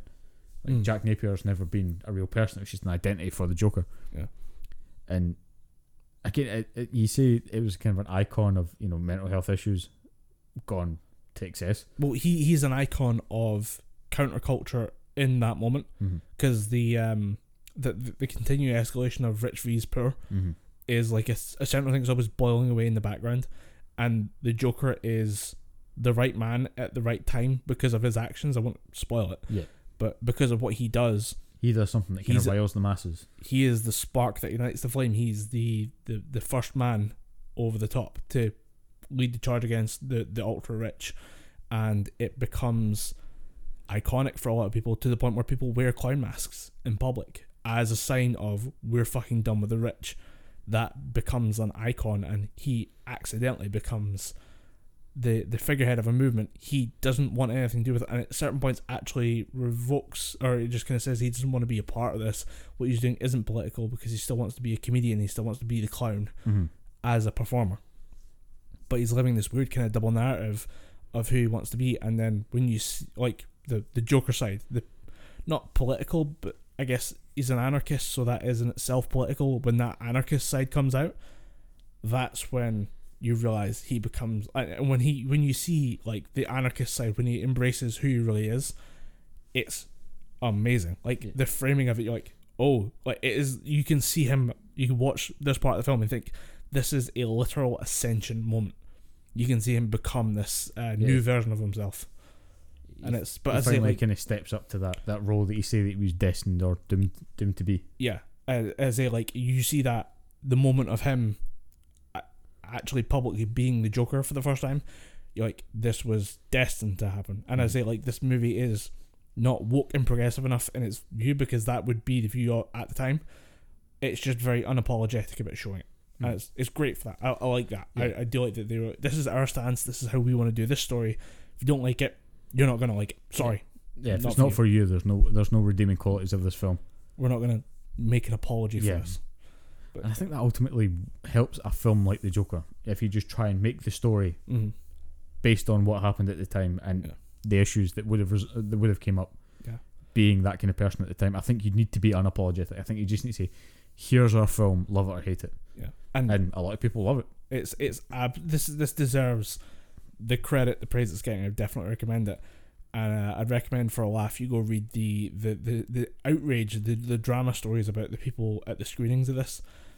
I've Uh, heard pe- a lot of people walked out because the violence was very, very over the top and the I'm I'm talking about like random like incel fear. oh right. Like I've not heard of. I, I could imagine someone walking at this, and I've had people contact me saying, because I, I posted up on Twitter and Instagram, like I was going to go see uh, the Joker movie, and people Mm. were like, "Can you tell me how it is? Because I don't know if I'll like it or not." Mhm. And I, I've I've messaged several people back saying, "I don't think you will like this movie. I think this is a very uncomfortable movie. It relies on building tension. It relies on uncomfortable moments. Uh, even like Phoenix's laugh as the Joker is on par with Mark Hamill's. It is Really? fucking iconic when you read into uh, or when you start being shown by the movie. This laugh, it's not his. It's not why. This is not him laughing. It's, a something defense else. mechanism or something, isn't it? It's a nervous response. Yeah. It's a it's a weird tick he has in a way, and when you start seeing it through that lens, you're like, that's fucking terrifying. Yeah. it adds a whole new level to like that laugh. And it adds a whole like it adds several layers to that character. And when you start to realize what sets it off you're like oh. And then there's a little bit of explanation as to why that might happen. You're like okay this makes a lot more sense from a very kind of damaged individual point of view but as I say like it's it's terrifying and it's it's uncomfortable for long periods of this movie you you don't know what's going to happen and that's part of the fun of the Joker is when he snaps, what's he gonna do? Yeah. He can be stable for forty five minutes during a dinner conversation, and at forty six minutes he flips the table, shoots up the fucking restaurant, and disappears through the ceiling somehow. You have no idea he had that planned the whole time, but he just has that in him to Yeah. go from zero to hundred in less than half a second. But the uh, the stories that have come out about the like people being ejected from the cinema for being a bit twitchy Mhm. one guy just had like a bit of a, a, a like a neck twitch, like he Hmm. just had a thing, and uh, he was ejected from the cinema by security. There was uh, I was watching. Maybe it might be in a Nick Rekieta stream. Actually, Rekieta Law for more of the Vic Mignogna situation. Mm. Um, and he has uh, there was a guy in his chat claiming to be uh, like private security. He says, "I have worked the entire weekend because of this fucking Joker movie. I've been posted at a cinema just in case something happens. I couldn't do shit about it, but having security guards there apparently has." Uh, been a, a fairly standard procedure in the US. Obviously, we have none of that issue because we don't have any uh, gun Yeah, violence. we don't have access to guns, but still, I think there was two people ejected in the Chicago theater as well for uh, blowing smoke at people, which is basically being a dick. yeah, but it's nothing to do with it. But all these uh, like comic book websites desperate for clicks are printing all these stories. So, oh my god, yeah. the, the the the ridiculous behavior of the Joker movies. I'm like, dude, two people were ejected in Chicago. Like it's it's not a Chicago movie unless somebody gets dragged out by the fucking police. Like it's, it's, it's a theater in Chicago. Do you know what Chicago's an absolute nightmare nowadays? Like it's not. This is not bad behavior. This is just like this is statistical behavior in a cinema when you have hundreds of people sitting down and watch a movie. This is nothing but you're you're wasting time reporting on this. I, I sent out a tweet this morning from uh, like retweeting it was comicbook.com or something like that yeah, comic book resources or something. and uh, I said if you'd asked to print this in a physical newspaper, the editor would have slapped you in the face for wasting fucking ink on this Yeah. story. It's a non-story. Get the fuck over it. Yeah, it, it's it really annoys me because it is just more clickbait bullshit. It's people just going, "Oh, the geek community's been prejudiced for being asked to leave a cinema." Like, no, it's people. It's people are hating because of you know what happened the last time a Batman movie came out. Mm. No, I mean, well before Batman vs Superman, the last time Joker appeared in a Batman movie, bad things happened, which is why I think in Suicide Squad they cut Joker way the fuck down. And uh, it's just because we're now more aware of what's going on with the incels Yeah. and this violent What's toxic going on with other that- people that does could be influenced by this movie? and people who do. There are a lot of these guys that do view the Joker as an uh, an anarchic icon. Like Yeah, he is. people see him as a as a guide, and that's definitely it's the wrong person to be following. yeah. I mean, be more Batman, less Joker. Uh, you can. In fact, maybe not be Batman because Batman's kind of he's got his own issues. He's got depression. He's got obsessive compulsive disorder. He's got he's he's his own whole like b- bag of issues and just poisons himself with the most dangerous poisons known to man, just so he can build up a body immunity to it. I I don't see why there was this massive uproar about. I mean, maybe it's just because we're in the UK, we're immune from the whole Yeah. shooting up the cinema thing. Um, but I do not see this wide hysteria. Like the hysteria No. of this is more of an issue than the actual idea of violence by people in a cinema. There was probably the amount of wasted ink has gone into this, and the amount Again, it's fear just- this has caused for people. Like this is probably like it's had a phenomenal opening weekend. It's something like ninety eight million or something. It's a, it's a great opening, but I for think, October weekend, it's fucking absurd. Like it's Yeah. great launch, but at the same time, like you've probably kept people away from the cinemas from seeing a great piece of cinema yeah, because of some weird, like preordained bias against people who don't like women on the internet. I think it's just again uh, from the from the people posting the articles. I think it is a complete fucking waste of your time because all you're doing is just you're you're stirring into this mass hysteria, this mass fucking chaos machine, and I think that's definitely the wrong way to go because I'm going to go see it. Chances are I'm going to fucking like it because it's it's a good DC film.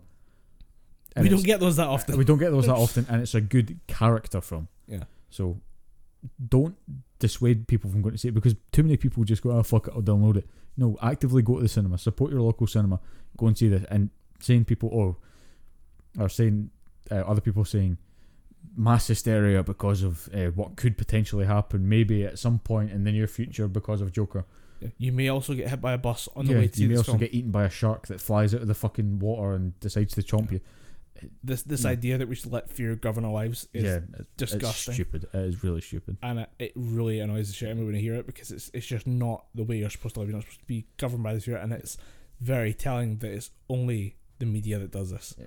No, there's not people in the cinema. There's not people going up to each other and going, "Did you scared about going to see the Joker? Because you might get shot." Yeah, It is it's definitely again. I think we're lucky because in the UK we don't Yeah. have widespread access to guns. If you want access to guns, uh, you need to be some kind of armed response unit for the Yeah. police. farmers can have shotguns. Farmers can have shotguns, but I think it's something to do with the ammunition that they use. yeah, The ammunition. it's certain types of shot, and then you've Yeah. got hunters, and it's very limited Yeah. access to. We don't have that, and we're we're very comfortable over here thinking the worst thing that can happen to us is we might get knifed or you might get the shit beaten out of us. Yeah. But most people in the UK and most people probably around the world just realise that this is a movie meant to highlight a very very disturbed character. Yeah. It's not meant to highlight those same characteristics in other people. Yeah. It's just meant it's meant to be entertainment. It's a portrait of a very broken person, Yeah. and pretty good odds that no one you know is this broken. Yeah. Let's hope so. But I, yeah, definitely recommend it. Ignore the fucking nonsense coming out because this thing is, it's only designed to drive clicks. It just tells you Oh, one hundred percent. all these people live in an economy fueled by fear, and they are going to make you scared to keep their jobs. Yeah. it's fucking disgusting. But I, I think that this whole influ- this this whole this claim that a lot of people are a lot of people are stating that this will influence other people. It may influence a certain group of people. but I get the feeling if you were if you were inspired by this movie, you were gonna do it anyway. Yeah, if you were if you were inspired by this movie, that is just literally the spark that set off the bonfire. Yeah, it, But- it's not even a spark that set off the bonfire. It was a spark next to a bonfire that was already raging. Yeah. But there are one other group of people who are affected Yep. by this storm.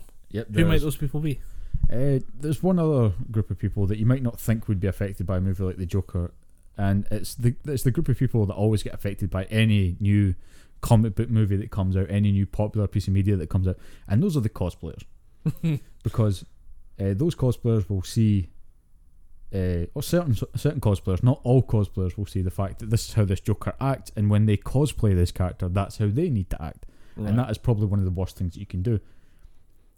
And I'm using this as a very loose segue into talking about my adventures at MCM Comic Con last weekend. No, yeah, last weekend.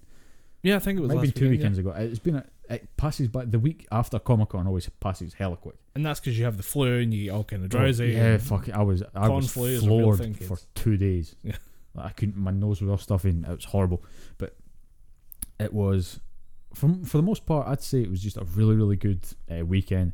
Uh, I got to meet some really cool people. I met the guy that voiced uh, Beerus, Jason Douglas, really fucking cool guy. Happy to sit and chat away if it wasn't for the massive queue of Dragon Ball fans behind me. Met Ian Sinclair, voice of Whis. Again, just a fucking good dude to talk to. Really happy to talk about. Annoyed that his character's not in Dragon Ball FighterZ. I would be too. Because the first thing I asked was, uh, "Do you think you'll?" Ever, I said, "How annoyed are you that uh, Whis isn't isn't in Dragon Ball FighterZ?" And I said, "You're annoyed. Every time I play Beerus at the front of my team in Dragon Ball FighterZ, I have to see me warp in and stand to the right to let Beerus come forward." And I went, "You need to get on to Bandai Namco and just hammer them. Say we want Whis." And it's like, "Well, they might be doing another season." I just went, "If there's a vote, I'm voting for Whis." And it's like, cool. Just really, really cool guy. I met uh, Nolan North. I want it to be Whis, but like in brackets, holding back. we Whis holding back. Eh, you can go toe to toe. literally holding back. behind his back, or just yeah. I think I'd be cool. Just seeing Whis actually go full bore on someone because you see him when he fights uh, Broly, Mm. he, he's hitting him on the head He's just his toying with him. yeah. He's just like, oh, cool, this is funny. He's been. Uh, we talked about uh, how heavy the dumbbells you lift quite a lot. Mhm. He's the announcer for that show, and he is going ham on the mic. He's absolutely. He's just leaning into it. It's, su- it's such a ridiculous show Yeah, that he's he's perfect for it because as Whis, he's got this ridiculous, like kind of charming but funny, Yeah. weird personality. It just comes across great in that show. But he's he, he sounds like a cool guy. To hang Oh, he's a really cool guy, and he, he, he was he always does this thing where he's just he's willing to sit and talk to the fans for fucking hours. And uh, there was a little there was a woman there with her daughter, and her daughter was a huge fan of Ian Sinclair, and he was running around the con with her. They were going up to stalls, like Ian Sinclair was carrying her around and shit like that. And like, dude, you're going above and beyond. You don't need to do that. You could just sit behind your. I mean, you could pull a Steve Cardenas and just uh, Steve Cardenas, the Red Ranger from the old Power Ranger show that we used to watch, All right, fucked off for two hours and didn't come back Jesus. no one was in his line. He just went, I'm out. He just disappeared for two hours. There was people there waiting on him, and they were trying to get in touch with him, but he just disappeared for two hours. Did you see the the, the video? I think it was on uh, Philly D last night, and it was the uh, the YouTubers who charged like fifty quid for a meetup Yeah, and did like a photo op with like the four of them, and then they had a fan come in, and none like nobody like perks up for the photo. Everyone just kind of. Uh, and they're, all- they're all just kind of get the photo done. they're all just kind of like yeah just get on with it and it's it's horrifying like Yeah. when you have these fan experiences that you have and it's like I get to meet this person they're Yeah. so professional it was so fun but it was like it was personal but I know at the same time he's gonna have that same interaction with like 100 Yeah. people behind me like when you compare ridiculous. that to what this video is you're like oh my god how much do you how did you like do you you were you're waiting an autograph line right Yeah, I paid for to meet uh, Jason Douglas and Ian Sinclair. That was fifty pounds because it was twenty five pound each, which is not too bad. that's not bad It's not that's a bit it's normal not great, but the most expensive one was Nolan North at thirty six quid. but that's Nolan north And that's so- Nolan North. He's there each year, and I bought a t shirt, the, the new retro replay t shirt. yeah. if you if you don't know who Nolan North is Google a video game character Yeah, he voices that Google Uncharted, Last of Us. Now just Google a video game character. Yeah, just Google any video game you can he's actually of. the original whack whack noises from Pac Man. Yeah, Little known he's in fact. Big, big, big, big facts. Big facts. Big facts. We're dropping big facts here. Big knowledge. Yeah. Big brain time. Big, big, 200 IQ plays. But yeah, I was sitting talking to him, and I, I, when I went to meet Nolan North, I had this uh, this art print of uh, Deadpool, and I said, "Could you sign that?" and ask him to put a quote from uh, Marvel vs. Capcom 3. Yeah. It's just says feel the love of a hyper combo, and it's like okay, that's pretty fun. I'm gonna get that put down. And he was uh, he noticed me limping. He went, I, I was like, I, I said, I noticed you limping over there. Is your- your knee all right? And he went, I went, oh yeah, it's just an old rugby injury. He went, oh you play rugby? I was like, yeah. And then I noticed the queue standing behind me. I thought, fuck it, Nolan North's talking to me. I'm going in. That is like, this is a, uh, where'd you play? And I said front row. And he said. It's, it's just just an interest. How many injuries you had? And I said I've had plenty, but none of them have been concussions. And he went, "Let's see if you're American football, you'd have been retired by now." Like, cool, and it was just the it's just a really fucking cool guy to talk Yeah. to. But talking to uh, some of the other people that were waiting in line behind me, again, uh, people with Power Rangers t-shirts on, just going, "Oh, I, I went to see Steve Cardenas yesterday, and he was just gonna thank you." Literally signing Next, shit. next, just, next, "Oh, yeah. Get this done. Get this done. Frisbeeing photos out. Yeah. Meanwhile, you've got the human ray of sunshine at the end of the row that is Charles Martinet, Mario. Oh right, yeah. He was just fucking happy. He was at that. yeah, Mario was there. Holy shit. My brother and James met at Argic met him. Ah, fuck it. I, I, I hate calling him by his streamer name. uh, our, our buddy James was there, uh, uh, and he was just he came up he came up to me at the end of it, and he got his copy of Super Mario Sunshine, and he went, "Dude, find something with Mario's face on it and go and talk to him. You need to go and talk to this guy." And uh, when my brother was round getting his copy of Skies of Arcadia signed, which is an old school Dreamcast RPG, where he he played a character called Vigoro, who was this Right. kind of over amorous like playboy type thing, who's uh, had this oversized codpiece where he had his gun, right. He had this weird club gun thing, and his main attack is he would put the, the gun in front of the codpiece and it would extend out. it's a very Japanese game, and he came over and he, he opened the case and went, "Oh, Skies of Arcadia. Why do I remember that?" And my brother said, uh, "Do you play the character called Vigor?" And he went, "Shit, I did I?" And he went, "Yeah, he did." And he went, "Oh, I remember now." And he started signing quotes from it, and he sat and spoke to Gordon for so long that the people behind him were just going, "This is cool and all, but hurry up." Really glad you're having your moment there, but come on, time Yeah, is money, just people. absolute human ray of sunshine. We went to see a panel with uh, Jason Liebrecht, who is uh, Champa, uh, yeah, Champa from uh, Dragon Ball Super. Right, yeah. uh, and I had Ian Sinclair, Jason Douglas, uh, had and Charles Martinet were there, and they were just answering questions back and forth. And nine times out of ten, the other three guys just put the microphone down because Charles Martinet was just taking up so much of the time. so he's just like, I'm going to give you my experience because I've been doing this shit a long time. And the interesting thing is, every single Mario game that he's recorded for, Yeah. two hour session, full game. Huh. Because what does Mario say? He does jump noises. He Hell, does yippo, yippo. Like that's it. no, that's it. It's not much. Like he said, uh, he, he recorded Mario Kart uh, Tour, which is the new mobile game. Yeah. Done that whole thing in an hour and a half. Yeah. Because it's just like he has to do the whoa, whoa, whoa, whoa, like when he's spinning out, he has to do that shit. And He doesn't have to like have dialogue with Luigi about Yeah. like their dying mother or anything like that. He's like Luigi, mother's a dead. oh no! She died of the cancer. We're, making the pasta now. Eat up a mother. Eat, eat up a mama. She's trying to spoon feed his dead mum spaghetti. the Meatball just thrown down the Oh. chest. Just spilling onto your new trousers. Mama, no. Luigi, it's time to face the fact. Mama dead. I like this Luigi. Mario just has to deal with the fact that Luigi can't deal with Mario's his mom's dead. Daisy sitting there in the corner, just black eye, just going, I tried to tell him. but yeah, uh, just meeting the people was so much fucking fun. And we went to the Retro Replay plan- uh, Retro Replay live show, Right. which they just fucking ramped up from last year. Because last year it was just introdu- introduction, sit down, play games. This time they came out, they had bits, they had uh, Cyanide and Happiness animated shorts. No way. Yeah, they, they've done like they came out with uh, they came out singing to uh, uh, Africa by Toto. Right. They came out singing to that, and they the end bit they played the game for a bit, and then the two of them just started running around the room singing. Uh, what the fuck's the name of the song from Aladdin? Whole New Oh, World. Whole new world, yeah. And the, the two of them are just like taking the piss. Uh, one of the people who I know from high school, her her sister's phone got nicked. Troy Mhm. Baker was just running around recording himself with her phone. so if there's a, I think uh, her name on Twitter, if you want to see the video, is Ginger Bexygram. It's her Oh, sister. right. Right. Her sister got her phone nicked, and the, uh, John, Troy Baker's just running around with her phone. It's pretty cool, and the two of them just fucking killed it. Uh, I did have a good laugh when I saw uh, Ginger Bex post up a, a, an image of a t-shirt she got, and it just says hentai. You know that love story between that girl and the octopus. oh, there's tons of those I saw that. I was like, oh shit! I wish I had that shirt. I don't Oh, dude. I, I mean, I can get you one. All right. Dude, if you want one, I can get you one. Interesting. Next month, I can get you one. if I give you the money now, If you give me the money now, next month, I can get you one. okay. Like, I will shake your hand right now if you want one. Deal's done, ladies and gentlemen. You heard it. We have audio proof. There's uh, you're an, legally you're an XL or two XL? Uh, at least double XL. All right, cool. Because I have I have it large and it's tight. So Ah, right, definitely double I've XL. got the double XL. Right, it Yeah. should be it should come out about ten quid or something. Ah, that's dirt cheap. Yeah, I mean, I'll get you if you want one. I will get you one. All right, I don't know where you're getting it from, but it sounds like I, stuff I have my I have my ways. I have but- a I, I got my connections. All right.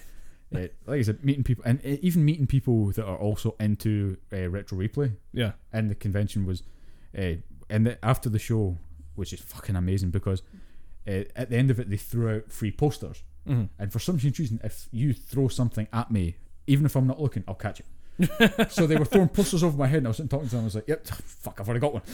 I'm sitting there with that. Dom, I guarantee you, you're going to regret saying that in a podcast. You're, someone is going to sort of randomly, you some meet a fan and it would just throw shit at you randomly from across the street just I to see what happens. If, I mean, if you're going to throw shit at me, I will throw it back at you. So be wary of that. Caveat emptor, bitch. I will catch it and I will return that motherfucker. And I got a mean right arm, by the way. I got a, I got a good throw.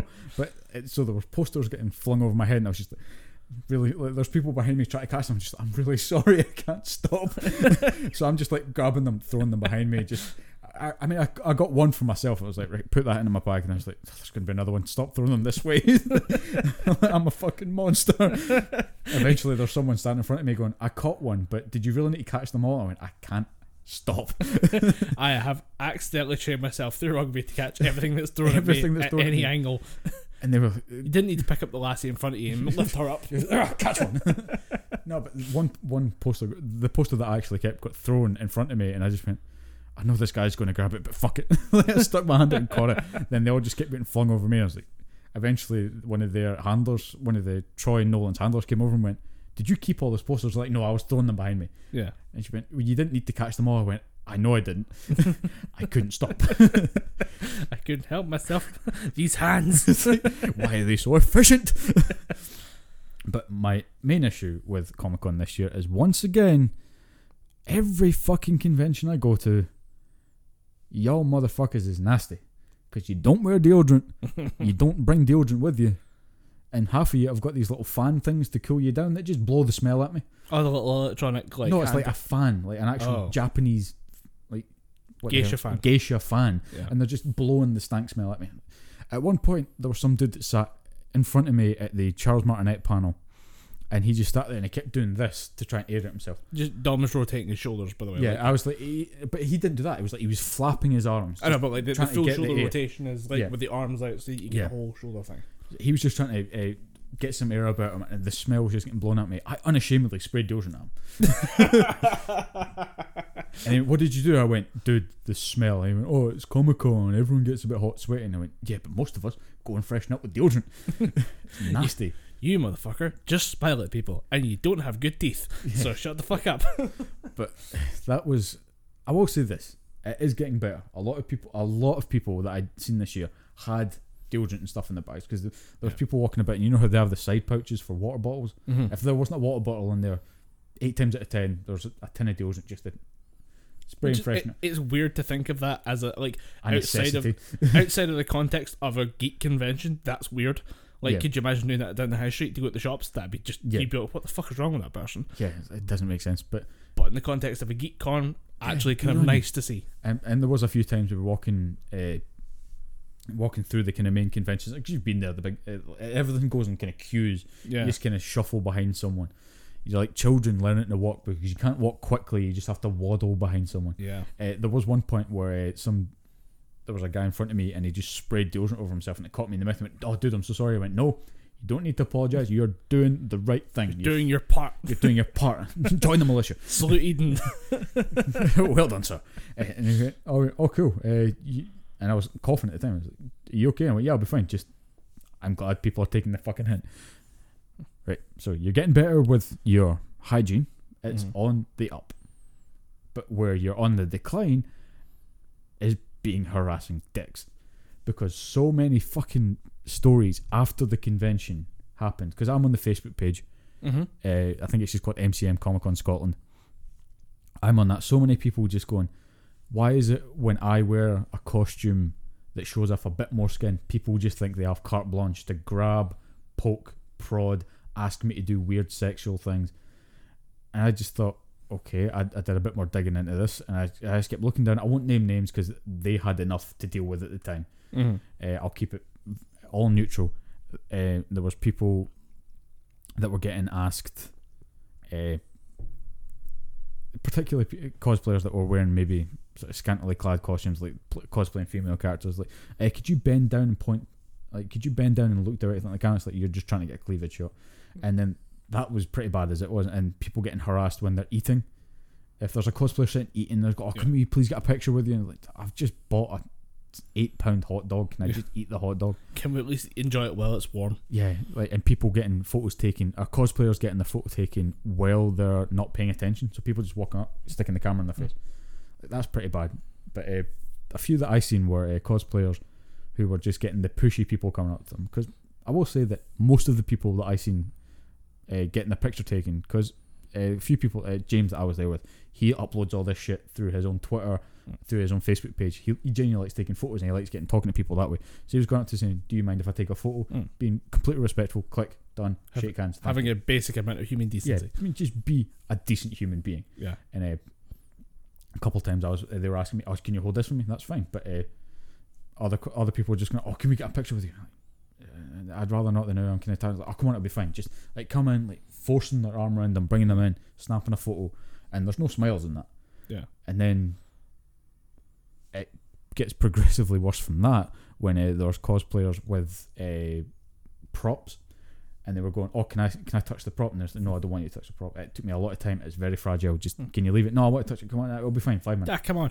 like, like ripping it out of their hands and shit because there was a there was a Thor cosplayer who made his own Stormbreaker. The thing was fucking huge and it was pretty pretty weighted. You can tell that he used maybe denser uh, foam, Mhm. like they he carved out the foam. And uh, somebody said, "Oh, dude, can I just hold it for two seconds?" And he went, "Nah, man, it's like it's kind of heavy. I'd rather just keep hold of it that way. I don't lose it." He went, "Nah, come on, it'll be cool." And he literally, he said, "You can, um, you can let you look at it. I'll hold it, and you can look at it." And the guy just went, "Nah, man, I want to hold it," and took it out of his hands. And at that point, he was with his friends, and he went, "Fucking give it back." or we will get you kicked out of the con. And it just kind of limped on quite a bit. And then more stories came out of uh, cosplayers wearing cloaks and stuff, and people saying, "Oh, can I touch your cloak?"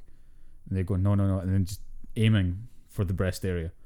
Right. A couple of people getting grabbed, a couple of asses getting grabbed. A lot of people asking, "Can I lay across your thighs?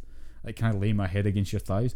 That's a weeb thing. Um, that is unashamedly a weeb thing. It's a thing that happens. Yeah, but it's still weird. not a good thing to ask a cosplayer in the middle of a con. A lot of people, a lot of cosplayers have now said they're never going to cosplay again because of the experience that they've had, and the fact that uh, MCM have done nothing about it except put up a few posters saying we run an anti-harassment policy. Yeah. It- it's not good enough. I think the next step up from that would be have people literally just wandering around the con, volunteers just keeping an eye out for this shit.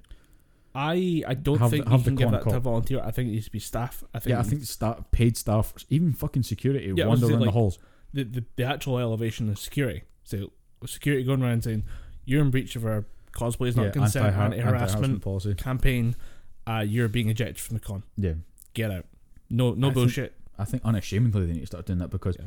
it's not just put it this it's not just you know what you prototypically think it's young males going up to females doing this. Mm. It's vice versa. Yeah. because there's a lot of people that do the like go the full cosplay route. If they want to play a character that's maybe a bit more bulky and muscular, Mm. they will put in the effort. There was a, a couple of people cosplaying as uh, Goku and Vegeta that had a bit of definition, a bit of muscle about them. And they were getting harangued by older women, just going, ah, come on, let's get a fucking photo. Like grabbing the guy's biceps, putting a hand around the shoulder, and kind of putting a hand on the thigh and stuff. And you Mm. could clearly tell that these guys are uncomfortable. It's not just a one gendered issue, it's all these people, and it's turning people away from cosplay. And that's part of the reason why you go to a convention is because cosplayers want to meet other cosplayers. If you're slowly and systematically eliminating those people and removing the fun for those people, Yeah. the con itself is going to become populated by just regular people Yeah. that just want to go there and buy stuff and don't want to interact with each other. It's just going to become a blinkered event where people are just going, I want to go to this stall. Thank you for your purchase. Or even worse than that, you have your layers of a cosplay community being destroyed, which is a Mm. shame because part of the joy of a, a geek convention is realizing you're not alone. Yeah. Your geeky passion is shared by thousands of people who all live in driving radius of you. Yeah. That is honestly That's the beauty of Comic Con, especially in Scotland, because the anime community is not as thriving over here as it is in say other places. Yeah. There is a pretty good community. There's enough to put on like film festivals Yeah, and stuff every now it's and getting again. better, but it's it's But- still not yeah. it's still not when as big. we when we were in school, it's just oh you like anime? Oh cool. Now it's just it's more of a There's two of us now. yeah. Yeah, there's two of us now. It's, it's becoming better and better Yeah. from that, but it's still I think there's still the overhang from that where it's just Yeah. anime is this weird Well, just in subculture general, thing. geek geek communities. When you realize how big it is, it's very reassuring. It's very good for someone to realize that it's not just you in your bedroom alone at night talking to like thirty strangers that you know on the internet, Yeah, and then you realize, oh, actually that you recognize that. But wait, that person's from my high school. yeah, That's weird. Like that's that's good for a young person to learn as a Yeah. nerd. Um, because then it also makes you realize, oh wait, you still have to have some social graces to Yeah. avoid being this type of dick that we're talking about here. yeah, But If you if you get rid of uh, cosplay communities, like people who are cosplayers are probably going there for the same reason as other geeks. It's nice to see that your geeky hobby in cosplay has a community there as well. That must be so reassuring that there's other people you can talk to, you can network, you can branch out, you can meet other people with similar interests, and you can you know get talking to those people, so you have a, a community around you, which is nice, or get involved in the community. Hmm. Um, you, if you take away those people, if you got rid of a core co- cosplay community, the worst scenario possible is that that community, that group, has a few people have bad experiences. As a group, they reject the cosplay next year, or they don't get involved, or they just don't go next year. Mhm. Next year, a bunch of really green new recruits go in, like new cosplayers, people who kind of got into it last year, yeah, go there for fun just to see what it's like, and then all of a sudden are uh, ambushed by the same issues that were happening last year if Yeah. the con doesn't deal with it. And they have an absolute fucking nightmare of time. Could you imagine if you had a, like somebody in the first six months to a year into cosplay who wasn't there last year Yeah. doesn't know what happened to the cosplayers at last year's event, going in and receiving the same treatment. That person is gone. They're done. They're Yeah. out of the community, the nerd community, the cosplay community. They're they're just gone. They disappear, and they carry a resentment around with them for the rest of their lives. Yeah, I, I do think that's that's something that realistically the, the cosplay community that's uh, present in Scotland is probably going to have to face because more and more people are seeing what's happening to them, just thinking this is happening year and year. Mhm. So many people are going to these conventions and getting harassed. We're just going to stop doing it, and then they become the sort of the old head of the team that steps away. The new players come in and they just think, oh well, uh, if this is what cosplay is like, I'm going to badmouth cosplay because I don't feel safe. Yeah. I'm going to tell people don't go into cosplay because this will happen to you, that will happen to you, and that ultimately just make the cosplay community disappear. It'd be a it'd be a terrible thing for it to happen because, like you said, the company of going to these com- or going to the comic cons and realizing that there's just this company about it. Mhm. Just think, oh right, you cosplay, I cosplay, and it's just this fucking friendships that are developed because of it. If you're not creating a safe space for that to flourish, you it will basically die. constrict yeah it will die and you're constricting a whole group of people that like to do this thing and you're removing that platform for them essentially Yeah. I've been I've been lucky enough to have a couple hobbies that I've really enjoyed throughout my life. I cannot imagine what would have happened if there had been just one event that it just threw me off of one of them. Yeah. And just absolutely like a, I would have lost like if you lost faith in the nerd community as a whole uh, because of one event that would be that's heartbreaking. Like Yeah. imagine like, having an entire life of passion or even just a couple months of like absolute investment in an idea in learning new skills or, building yourself up to this uh, moment of being part of a community and then all of a sudden it's like oh it's fucking toxic and disgusting. I'm out. Yeah. That'd be absolute heartbreaking no one should waste that time. People. You need to have a better convention that really does stick to the cosplay is not consent, no harassment if- policies. I think it's it's part of a naivety on behalf of ReedPop who I think they leave it up to the convention goers to sort it out themselves which I think is just complete naivety I think they need to like we said earlier you need to have some kind of security paid security wandering around going wait you grabbed that lassie clearly not into it she never gave you permission to do that you're out of here I don't think there, you don't need to operate a strike system it's just get out Yeah. you're you're clearly damaging to this whole convention. Get the fuck out. And I can maybe see them doing that. But they don't even do that at San Diego. They have security placed at checkpoints and they have security at entrances and exits Mm. exits to the convention. But ultimately, they don't even do that Yeah. because, as far as I know, you probably might know differently that harassment might not be as big an issue in San Diego. That's a bigger convention. Yeah. It's with San Diego Comic Con. It's it's a good example because it's the flagship and it became part of a release schedule for like big studios like Marvel, like Disney, to Mm. Yeah. unveil new properties and stuff and new movies they're working on. It it shifted away from cosplay in a way. Yeah. There's other events are that are more people- famous for cosplay. Yeah, there are still people that show up in costumes, but I think that's more. I'm not here to debut my weird anime character. I'm here to show that I like comic books and I'm dressed as Magneto or something like that. I'm here in a more general geeky outfit. And yeah, I, you know, it's it's not all in on cosplay. Like I say, an event like BlizzCon, mhm. yeah, that's all in on the cosplay. balls to the wall on cosplay for Blizzard characters. Although maybe not this year. yeah, uh, m- well, they, they've got their own Blizzard's having issues this year. Yeah, and Um, I have some things to say about that as well. But no, just uh, we'll go back to conventions and just say yeah, but it's, if if you're actively not policing this, it's more fool you because you will suffer for you this. will suffer for it. You will suffer massively because I'd say about seventy percent of the people that attend cons go in, go in costume. There's a lot of people cutting about in costumes. I haven't been to a con in a while. but Actually, no, that's that's a very high number. I was now gonna that say, think about it. I'd say, I would actually flip it to about thirty. yeah, I'd say thirty to forty percent of your people are showing up in costumes. Yeah. That cosplay element disappears. Just say it. Just say we'll go for the go for the jugular and say the if we're acting on the the, influ- the information that has disappeared, you lose two hours of your show because you don't have a cosplay masquerade. You lose a massive chunk of your uh, panel time because you don't have anyone t- coming in to talk about cosplays, Just sheer door revenue from cosplayers who are jilted Cosplay's and not don't want to coming come yeah. through. and you lose potential guests because of guests who are into cosplay. Because I remember they had uh, somebody Doomkitty. Ivy Doomkitty. Yeah, she showed up one year in a in a kind of panel. She was the panel judge. She judged the whole cosplay contest. Her and a couple other uh, American cosplayers. uh, you're going to lose people like that because they just see how Yeah. well If the how- local cosplay community isn't in good shape, the internationals won't come, yeah you're and never no one's going to come to. No one will ever debut any of their costumes that Yeah. they want to make. Nobody's going to do that if there's not a community there that's kind of grassroots. The local community, nobody will actually show up Yeah. for that. it, it, it's definitely they would be they would be the worst for doing it, and I, I don't think they will. I think they will get out in front of it And, and, hopefully like, stop it because a lot of people have been. Yeah.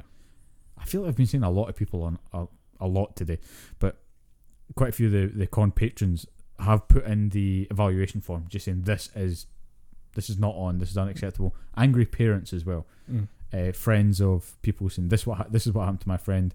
She's a close friend. Please make sure this doesn't happen again. And it's not just people uh, that like I, I don't. I'm trying to phrase this very gingerly because I don't want to say it's happening more to people with mental health issues because there's a lot of people with autism Mm. that were there that didn't really know how to react. It's happening to, you know, the people with autism and other mental health issues as well as it's happening to the quote unquote regular normal uh, the Joe Public, the average Joe person. public average. Yeah, I, I wasn't really sure how to say that because like oh There's no right way to say yeah, it. there's, Just, there's the just got to go autists nuts and then there's the fucking yes The normies not us. yeah, the, the normies not us. And now they both say re, so it's really hard to figure Yeah, out no, who does we, we can't find that line. No. And- There's no, no there's no correct way to say normal, so Yeah. just say normal. Yeah, I'm sorry. it's happening to both types of people, so you can't say, "Oh, this is happening to our." They're just know, being oversensitive. It's like no, this is happening to No, this is happening to both walks of people, Yeah. both male and female, transgender, and there's a lot of transgender cosplayers as well. It's a, it's basically a bright beacon for your Yeah. convention. So, we a, have a really common factor that Yeah, people we can have a- enjoy. we have an inclusive cosplay scene, or we had an inclusive cosplay scene. That is what you might say if this goes away because you failed to police a simple thing of con security. Mm. Maybe just having a couple of people walking the con floor, talking to people, just saying, "How are you getting on? Are you good? That's a uh, nice costume. Has anyone has anyone said anything to you? Just have someone walking the floor. It takes no time at all. You could have volunteers, or if you really want to police it heavily and cut this thing out at the base, Yeah. you get paid people in there, paid security. I guarantee you'll get paid security that will happily do this. Have you seen nerds? They're not going to pick a fight with a six foot six security guard. exactly. Even if the six foot six security guard is covered in fucking Dragon Ball tattoos, they're still not going to pick a fight with them. It's it's not gonna. Like, and you can feel free to. I would honestly say, if you're a con runner, feel free to be harsh about this because you're no- protecting a community of creative people who draw attention to your convention, who bring a Who are the face of your convention? um, who can be their own stars in their own right and make great things for your convention and draw Mhm. attention to it, over a community of shitheads who just want to grab an ass or take an annoying photo. Yeah, or just be generally unpleasant towards people. People who should just learn the rules of social interaction. Yeah. I would honestly advise support those creatives, those those cosplayers over shitheads. Yeah, because you'll get you'll get the regular sort of Joe public person like myself who will just go to a con. If I see a cool cosplay, I might snap a photo of it. But I'm more often than not going to be respectful about it. Yeah. Like not even more often than not. I 100 percent of the time I'm going to be Yeah. respectful about it. All, all it takes is, hey, do you mind if I It's just quickly with yeah, it? Like, like- you just hold the phone up and just point it point and say, do you mind if I just quickly Yeah. take a photo? Or And just go over, introduce yourself. Well, I mean, what I do now is just to make everything ultra clear. If I want to take a picture, I go up, shake the hand. Do you mind if I take a photo? I really like your the most recent. I mean, I haven't taken photos at a convention in fucking ages because I don't like doing it on a phone. I'd rather do it on a camera. And my Mm. camera that I, I was running up until recently was about three, four years old, so it wasn't really taking the best quality pictures. But the last time I went up to a cosplayer, they were dressed as a character from Fire Emblem Awakening. I said, "Really like your costume? Do you if I take a photo?" And I said, yeah, sure, of course. And she did a couple different poses. That's genuinely how you should do it because if you say, I love this character that you're portraying and I think your portrayal is awesome, it makes them so much fucking better. Yeah. Uh, if you go up to someone, and this is genuinely what happened to someone, if you grab them by the shoulder and spin them and say, Can I take a fucking photo? Don't be surprised if that person causes you to lose some teeth. Yeah. Because if you did that to me, I'd fucking jab you in the jaw, Yeah. knock you the fuck out. Be respectful. Like, don't be a cunt. build the community you want Yeah. to see. Get some. No one wants to see this this bullshit. Nah, no one wants to see this, and it seems to be every year I go to Comic Con or go to any convention, I have to call out the same two fucking things. Your bo Y'all fucking smell, and y'all fucking nasty. And those are two entirely separate sentences. Yeah, and it's not you're nasty because of BO. It's you're being nasty because cosplayers feel like they can't come out anymore. They can't come out to these cons and they can't show off their cool fucking Fire Emblem costumes, their cool Batman, Superman costumes. And Because- those those people can make a day, like not in a big way, but in a kind of like nice, like you just kind of Yeah. like you catch at the corner, like, dude, that's fucking awesome. Yeah, I mean, I had that uh, at this at last week's con. There was a a Good Omens cosplay, and it was genuinely it was the only person I'd seen that they got the hair right, they got everything right, and I went, "You've genuinely that's the best Aziraphale costume that I've seen today." Mm. Uh, this weekend, and the person I said to was like, "Oh, dude, you have no idea. You just fucking made my weekend." Yeah. And uh, there was And that's two nerds who just walked out there Yeah. happy and ecstatic, and I guarantee you come back next year. Same thing with uh, there's a guy cosplaying as Sir Robin from uh, Monty Python's um, Right. Holy Grail, and I went brave Sir Robin, and he the look on this guy's face, he was just like somebody gets it. You, you if you don't have the the con system and you, and you don't have this, if you don't have the con cop system, or the not in the ejection system where people just right, you're being harassed and get out, you'll lose that. And I think it's just as simple as you don't even give them strikes. It's just you out. Yeah. You fucked up. I don't care if you paid for weekend tickets. Get the fuck out. Yeah. You fucked it up. It's on you. And if they aren't happy with that, want a refund, take it up with management. Good luck getting it. yeah, you and as things you can you can probably write your ticket in such a way, like write the, the terms and Terms Uh, and conditions that if you you could probably write it in a way that you would say if you are ejected by con security, you'll lose all right to refunds, and I think that's Yeah. probably what they do because if you're ejected, ah, I've, it's not something I've seen a lot of. Yeah. But if you if someone does get ejected by the convention security, they lose any right to come back in the following day. If they're in on a Saturday, they can't come back Sunday. Security will know who they are, Mm. Remember who they are, and say, "Nah, I kicked you out yesterday, dude. You ain't getting back in." mm. and uh, if you have to be harsh, be harsh. And I think that's how you do it. You you stamp it out at the source before it gets too, uh, before it gets worse, before it gets too unwieldy, Mm. and before people just start saying, "I will never come back to this convention. I was this. I was that." Mm. If you're going to lose one arsehole at the con, that's going to be generally generally creepy and unpleasant. Yeah. Fine, but if you lose a creative that's willing to show off what they've made and is willing to contribute to the community as a whole, you're fucking up. Mm. Because you want to keep that dickhead in because he pays for the weekend ticket as opposed to someone. So does the cosplayer. Yeah, so the, the cosplayer will pay for the same weekend ticket. I guarantee you, you're not losing mu- not losing many sales if you kick out we dickhead Jeremy and all his wee dickhead pals because they want to come in and grab some titty Yeah. or think they can grab some titty and get away with it. Yeah. You actually you talked about uh, voice actors, and I, I remembered seeing something this morning. Was the uh, do you remember of the the Lion King the original? Yes. There was a story today, but the uh, the guy who did the, the singing voice for young Simba, Mm-hmm. his uh, his he was offered two million to play the role Two million. to play the role originally back in like ninety three or whatever. His mum rejected it in exchange for royalties. That is the smartest fucking business decision That's that a fucking ever been made. That's a no. That's a four hundred IQ play. That is huge. Can you imagine dude, like uh, two million now over what? Can you imagine re-releases in the cinema, Blu-ray, four K? They're- put it in the vault, so it's got that 25 year anniversary edition. it's, dude. it's nonsense. You're like, dude, that is big brain time. Yeah, that I can imagine. He I, at that time he's just going, "Mom, you just cheated me out of two million dollars." Just hand He's on the just sitting shoulder, there time. Give it time. this will pay off. He's just sitting there with a gla- glass of whiskey. Now we play the waiting game, son. that guy is paid for life. Yeah, it's like now we wait for the mouse money. What's mouse money? You'll see. Oh, see. You'll see. Then cut to now. He's just like, "Thank you, fucking thank you." And, and that's, uh, I mean, you see these like the lottery winners. Hmm. They get like a shit ton of cash and Yeah. immediately fucking burn through it, destroy their lives, ruin all their friendships.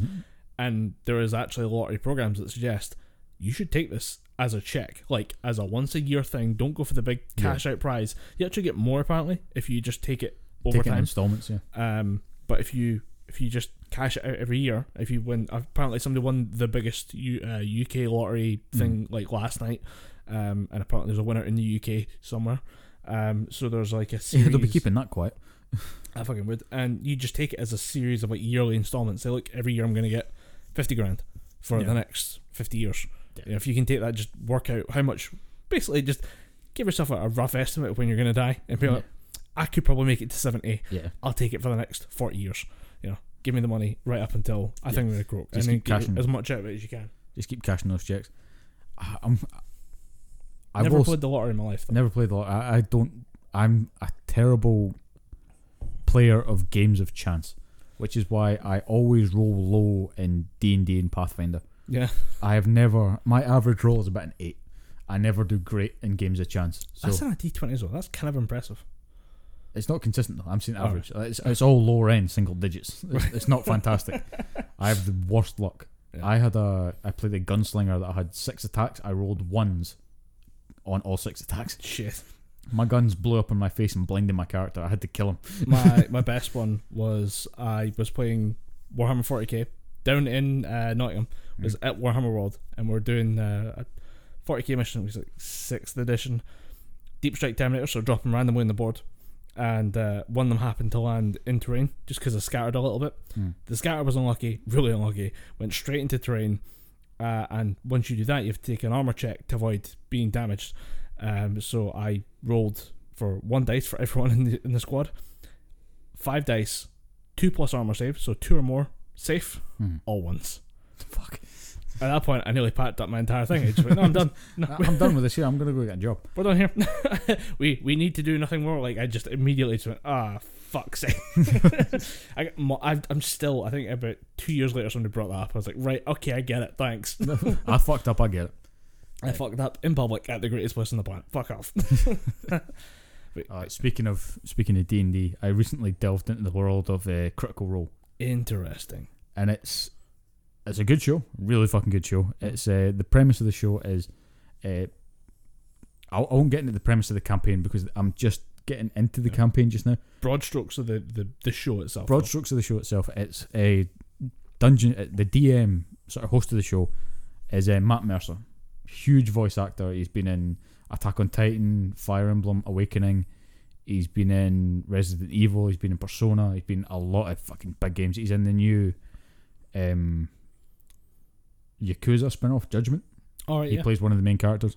He's a fucking huge name in the voice acting uh, world, and it's other fucking huge voice acting names. There's uh, Travis Willingham and his Mhm. wife Laura Bailey. You have uh, Marisha Ray, who's uh, quite big in the Persona games. She plays uh, Elizabeth, no Margaret, and you have a, ca- a guy called uh, Sam Riegel. Again, does a lot of voice acting in anime. He voices Phoenix Wright in the Phoenix Wright anime. Right. And you have another uh, Phoenix Wright alumni, a guy called Orion Acaba. He voices uh, Apollo Justice in the Phoenix Wright games and anime. Uh, who else is in there? You've got a guy called uh, Taliesin Yefe, Jaffe. He play, he plays a character called Percy, who is just this gunslinger, but he's like a proper fucking Lothario. Pretty awesome. And you've got uh, Ashley Johnson from The Last of Us, All right.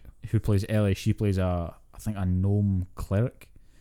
And as you can probably expect when you've got a big, hefty voice cast like that, the voices are flowing. Oh, and also Liam O'Brien. Uh, He's in there. I don't. I don't. do I know. know his name. He's he's been in most things that you've played. Right. As some, he was in uh, Darksiders. He voiced War. ah, right. Yeah. Uh, really, really good voice. Really recognizable voice as well. Uh, so you've got all these sorry, big name voice actors, and they have all these really, really cool voices.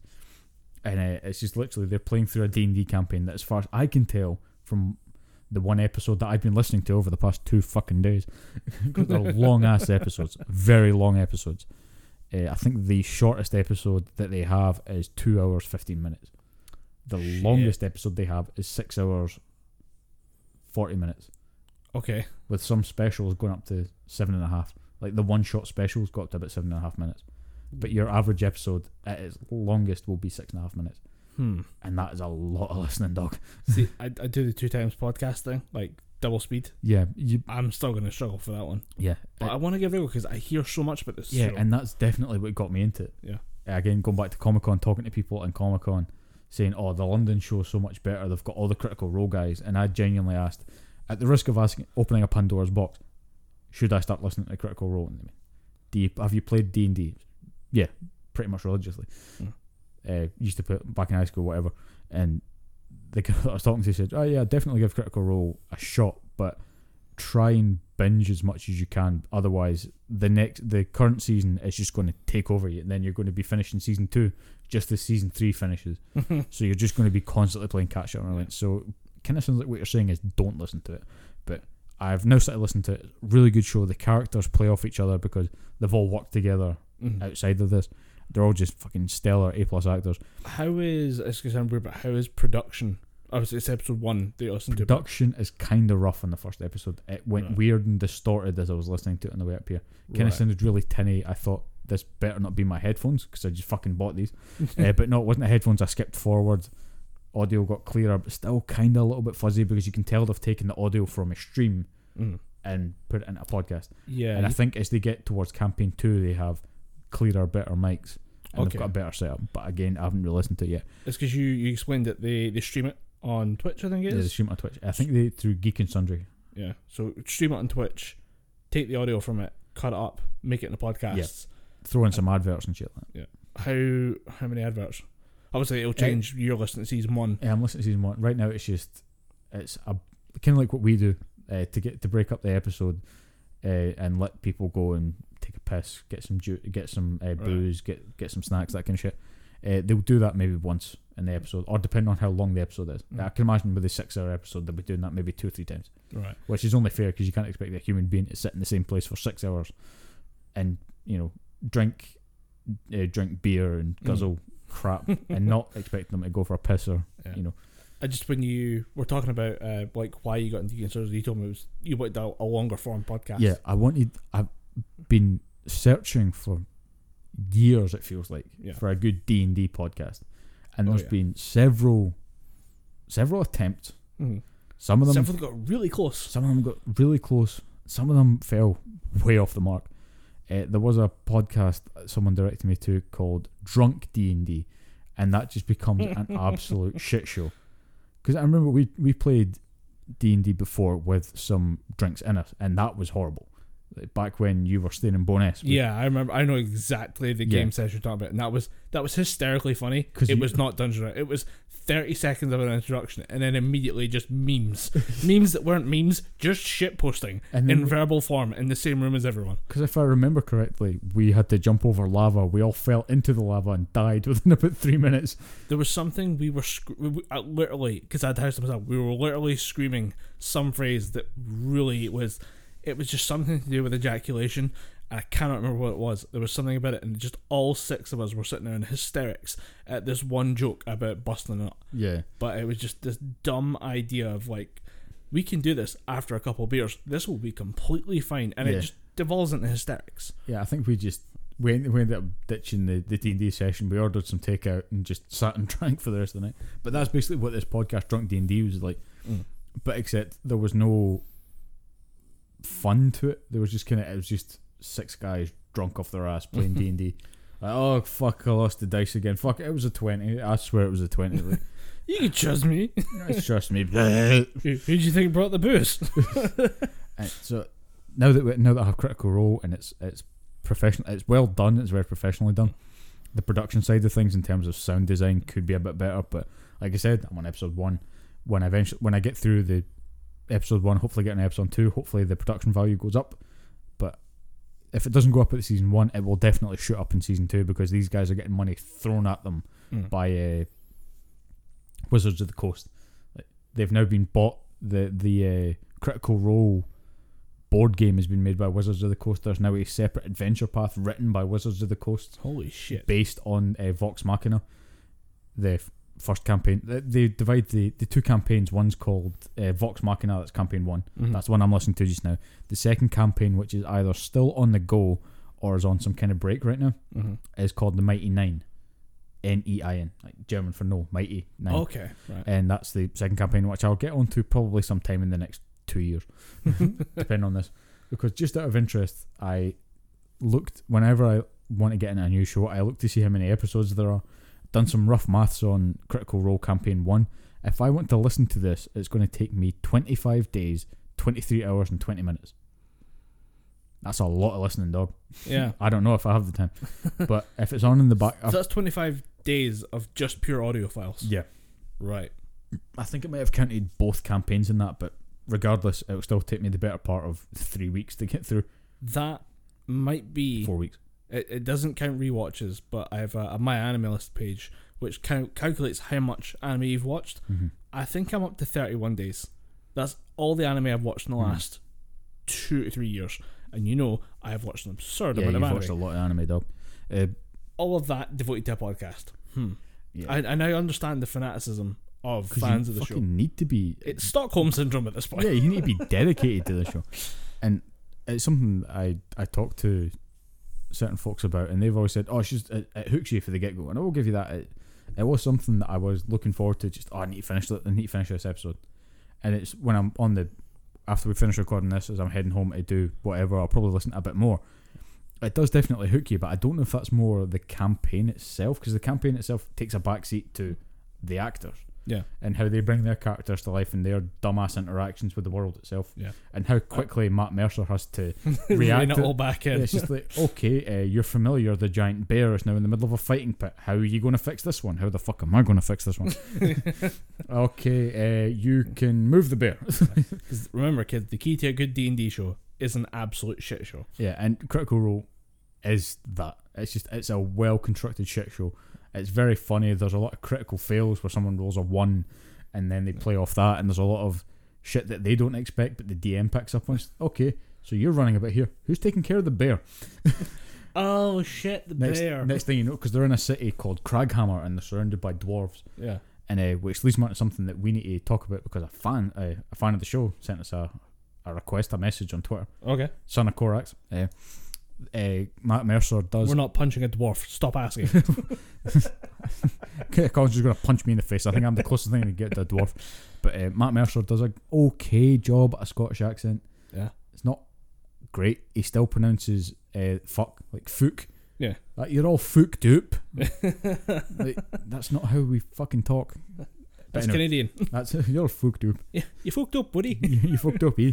Uh, so they're in this uh, town called Kraghammer. Uh, The population is like ninety five percent dwarf. There's five percent other population, but uh, the the giant bear familiar is called Trinket, and it belongs to one of the Elven twins. There's a uh, Vex'ahlia and Vox something.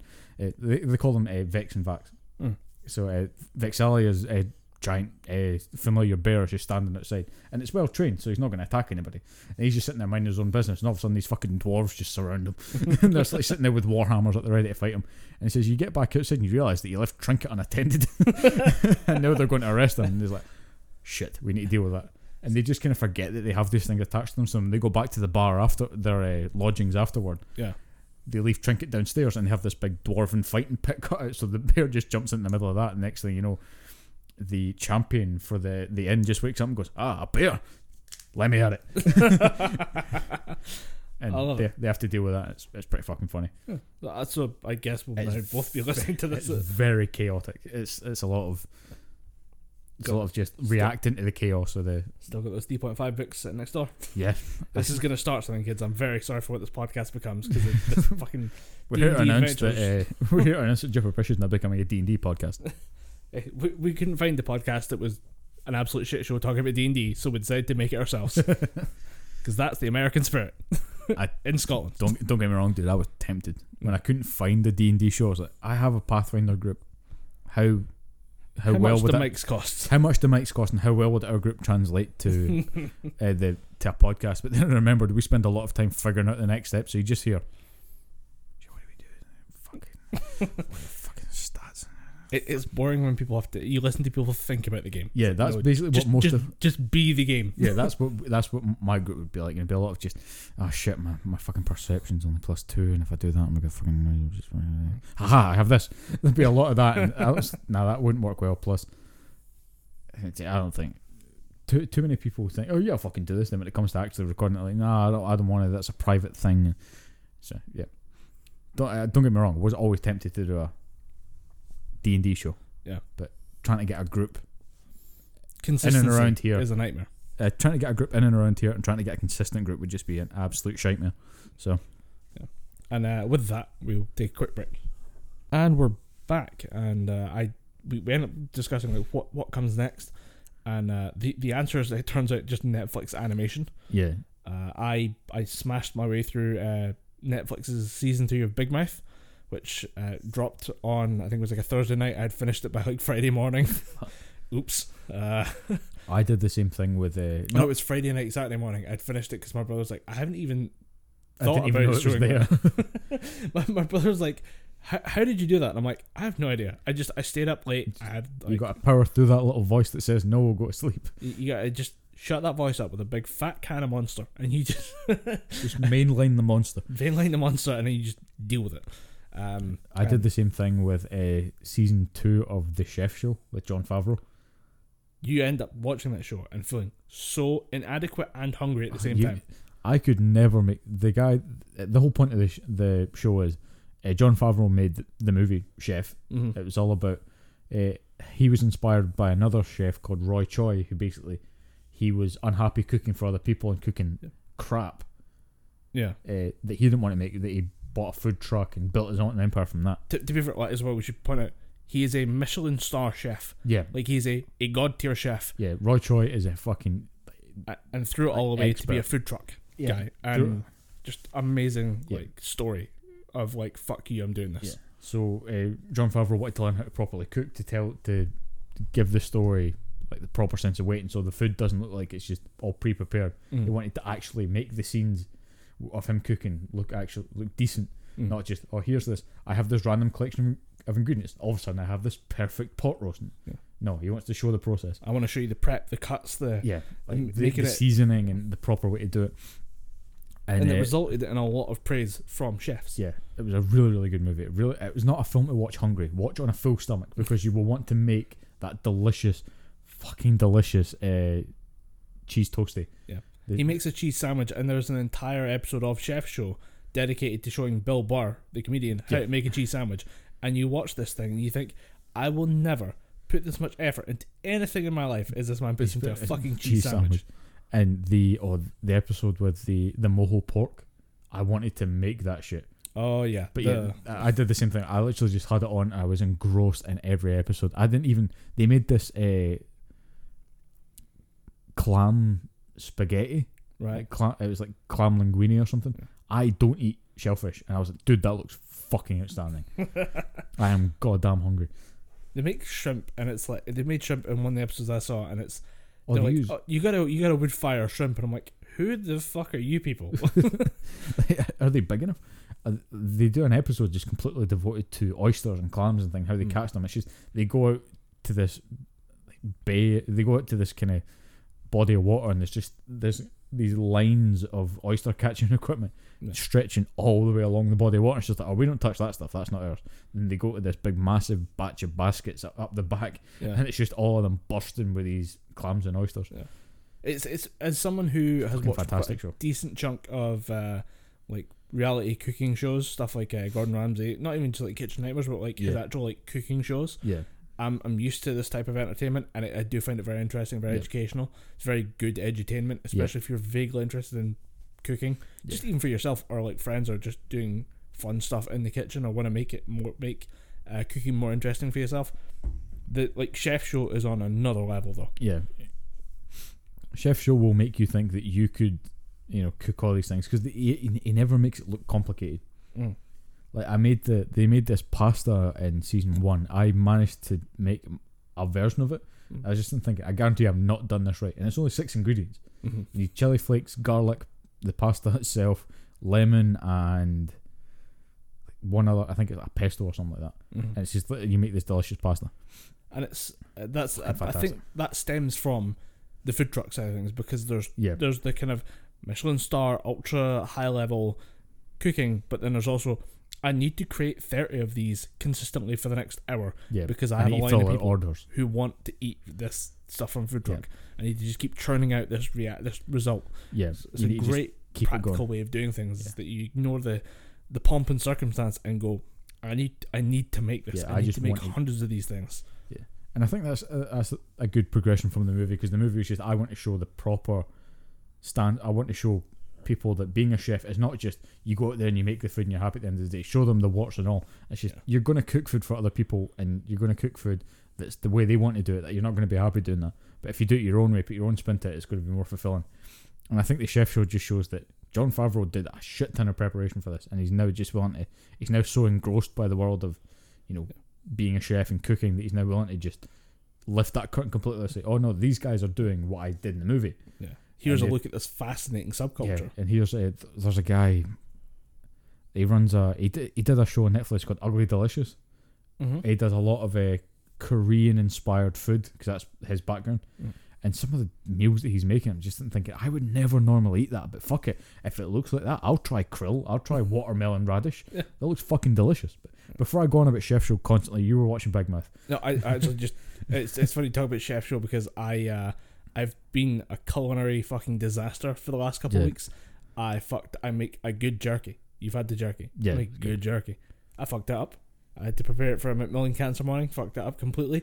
I gave up and went and bought like random stuff from the local store to bring. To it was either you buy it or you bake it. So I, I bought it because I couldn't bake it. Um, and then like two nights ago, I broke my uh like my chili pot that I have. Mm. Absolutely shattered it to pieces. Uh, Fuck. it broke. Uh, well, I had chili in the oven and just came in. There was a nice big crackle on the side of it. I was like, oh no, no, the juices are leaking out. So I have to clean the oven from like top to bottom again. Came in. I was like, right, I'm gonna take it out. I got the chili out of it, uh, salvageable. And then as soon as I went to pick up the uh, the pot itself to like put it in, give it a quick clean, then throw it in the bin, Mm. The rest of it just came apart in my hands. Like I lifted up my hand and took out a chunk of the pot with me. I'm just a, I, I burnt bacon. I've never burnt bacon in, my- like in the last like five years I've been cooking. Mm. Um, I have just fucked up everything that is not simply just put a pizza in the oven. It has been a fucking disaster for the last two weeks. So I, I need to go back to uh, the chef show sensei and just learn. just take notes from Roy Choi. Just oh my god, please teach me something. I need to make it as simple as humanly possible. Because right now Yeah. I'm I'm eating the last of the the mince uh, that cost me my cooking pot, and uh, it's that's all I've had. Except for I went obviously to Joker uh, yesterday and had uh, a a burrito from uh, a local place. It's actually it's improved. I went there a couple of years ago, had an absolute disaster. Mm. Came back, had a, a weird uh, uh, haggis burrito. Oh, is it, was this on Princes Street? Yes, Taco Mazama or whatever? yeah.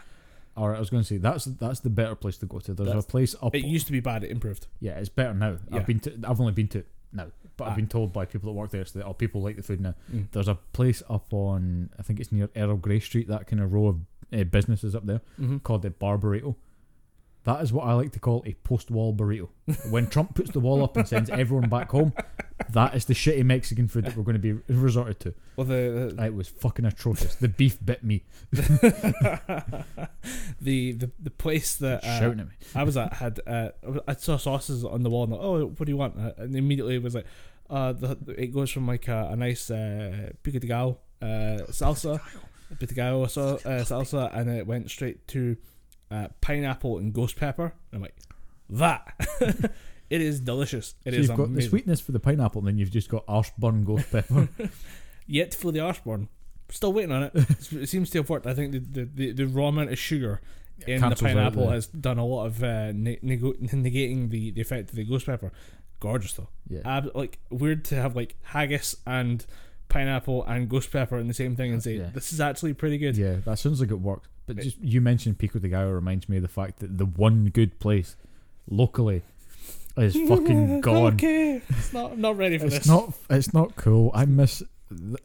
We've probably heard us talk about this in the show before, but we are both fucking loved a little sort of cafe place in Falkirk called Habaneros. Yeah, confirmed deceased. It is shut down for whatever reason. Getting a bowl of nachos with a little bit of pico de gallo, some. I don't fuck with salsa because if you've got the pico de gallo, you don't need salsa. Well, pico de Gallo is salsa. Yeah, I mean uh, the, the traditional It's just not blended. Dorito salsa. Yeah. I, I don't need that. Give me the pico de gallo with a little bit of sour cream, some of that Texas queso that they have because it grew on me. It took me a while, but it Yeah. fucking grew on me. with some uh, pieces of chicken in there, het up. It was fucking delicious. It was the highlight of my month because I would only go once a month. Otherwise, I would be six times the size that I am now. It, it was a legitimate And now it's gone. it was part of my decision making process. Is now I'm going to spend more time in Edinburgh because there's no point going to Falkirk for me other than tattoos, which I, there's a couple Oh, shops there. uh, there's some good places in Edinburgh that I could I could show you to. There's there's places now that I'm like it's it cost wise the the cost of a a train is more expensive to uh, go to Edinburgh. Yeah. but the cost of the cinema is cheaper. Yeah, and I can get more access to more interesting foods. There's a Yeah. ramen place just up the road from the, the cinema I use, so Mm. that's Uh, getting what cinema do you use? uh, the Vue Cinema and the Omni Centre. Right, yeah, Dirt cheap. yeah, it's good. It's Fantastic four pounds seventy nine or something The to get fucking any. chair. Yeah, dude. Oh. Oh, talk about revolutions. Uh, the cinema that we probably both used to go to, the sh- the Cineworld in Falkirk, Yeah. uh, was fucking horrible. Uh, for a regular ticket for me, it was about nine pound because I was using my student discount. But I was everyone else was ten eighty. it was ten pound eighty. Use that money, ten pound eighty, can get you fucking uh, Edinburgh and back. You're paying four pound to get into the, cin- the I, I save. I can go to Edinburgh, which is absurd. Think I can. I can travel twenty five miles yeah, and enjoy a cinema that's better for about two quid cheaper yeah. than going up the road and even like if you, even ten if miles. exactly, and and even if you go the, have you tried the the uh, the luxury seats No. for? I think your ticket averages out at about five pound flat. Yeah. So if you go for the the luxury seats, you're paying two pound more, and you get the big fucking lazy boy recliner Yeah. with your own drink stands in each, and Ooh. it's right at the back, so you're getting the full view of the cinema. And there's no, and the seats are evenly spaced, so that everyone gets to stretch out. There's no stretching your legs out and kicking it in. and even in, even a standard seat, that's a comfortable seat. Exactly, it is so fucking good. So that's what if, if anyone says to me, "Oh, we're going to the we're going to the cinema. Where are we going? Cineworld. Fuck you. We'll go to the we'll- Train Omni Centre now. Omni Centre, Livingston. There's fucking two relatively close to us. Let's go to that one. Yeah, and I, I, I, Ridiculous. And they let you bring your own food in. They're like, "Oh, you got your own food? Cool, thank you." I did not know that. No, you can bring your own food in. Hmm. Only Cineworld get assy about it. Mm. I, I didn't bother. I was I was running late to see Joker, and I was like, do I want to stop and get a drink, or am I just gonna ride this one out? It's only Yeah, hundred minutes. yes, 105. Yeah, something like that, and just ah fuck it. Yeah, just tough it out. Yeah, uh, Big Mouth. The Yeah. the weirdly inappropriate uh, show about puberty returns, and it's Okay, it's Dom's never seen Big Mouth, never never taken it. time. Uh, I, I think he it's should. more to do with Nick Kroll. Um, I, I've not seen his humor much. I've heard of him. I've seen him in shows like Park and Recreation, but I've not really seen much of Nick Kroll. I don't know his comedy style, but Mm. if it's anything like the show, it's absurd and great because say he's playing around in an animated format, and he it just the the ridiculous story they want to tell about puberty and what they what you experience, why you experience it, what influences you, is best told through the medium of animation. Yeah, if you if you try to do that live action, it would not go well. I think anyway. All I just imagine is uh, well, there's the the there's the, the main characters, which is uh, Nick and Andrew, which happen to be stand-ins for the the show's creators. Mm. uh, Jesse, and we've had um, I'm gonna really forget a name, and it's on the list of like the main characters. People who've had a, a big kind of debut uh, this season. I mean, Jessie was in the first couple of seasons. She is the main uh, kind of romantic interest for uh, Nick, Mhm. but then they realize it's not gonna work, so they're just friends. So it's kind of like they tried dating, and it's like, nah, Yeah. not gonna happen. oddly oddly grown up for a show about puberty. Um, it is. It's weird. It's it, it's very obviously a show written by people who have spent a lot of time in therapy based on their puberty. uh, and Missy, Missy is I'd say maybe the, the other main character in Jay. Um, the the voice cast for the show is hysterically like overpowered. Mhm. if you look into that IMDb credits, you're like, wow, there's some serious star power in here. Um, they have been doing the show now for a couple of years, and it is just about um the worst moments of puberty. And I, I, I my theory is this is everyone in the writers' room shares the most embarrassing puberty story of like this one time I went to masturbate and uh, my dad walked in like that on crack, and they just try and combine all these weird stories together to tell the show of uh, kids basically trying to survive puberty. Um, and it's amped up by the obviously during puberty you're horrifically hormonal and you make the dumbest decisions of your life based on the hormones. Yeah, So they personified the hormones and the influence they have with the hormone monsters, who are just these beings of chaos who exist to just fuck with everything that's in the show. um, they have the male hormone monster, which is uh, Maury. They have uh, the female hormone monster, Connie.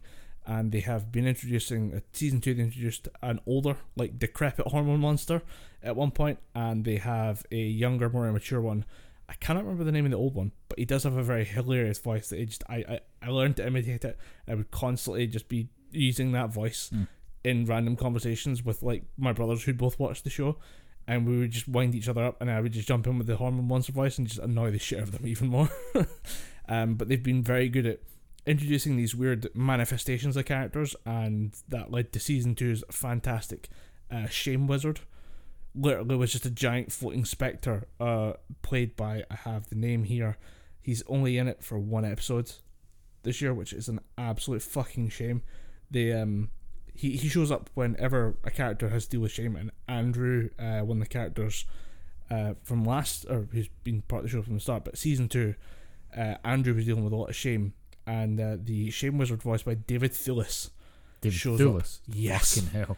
and it is the most amazing fucking. He stole every fucking scene he's in by just being this creepy, judgmental presence in a way that only a great British thespian can be Yeah.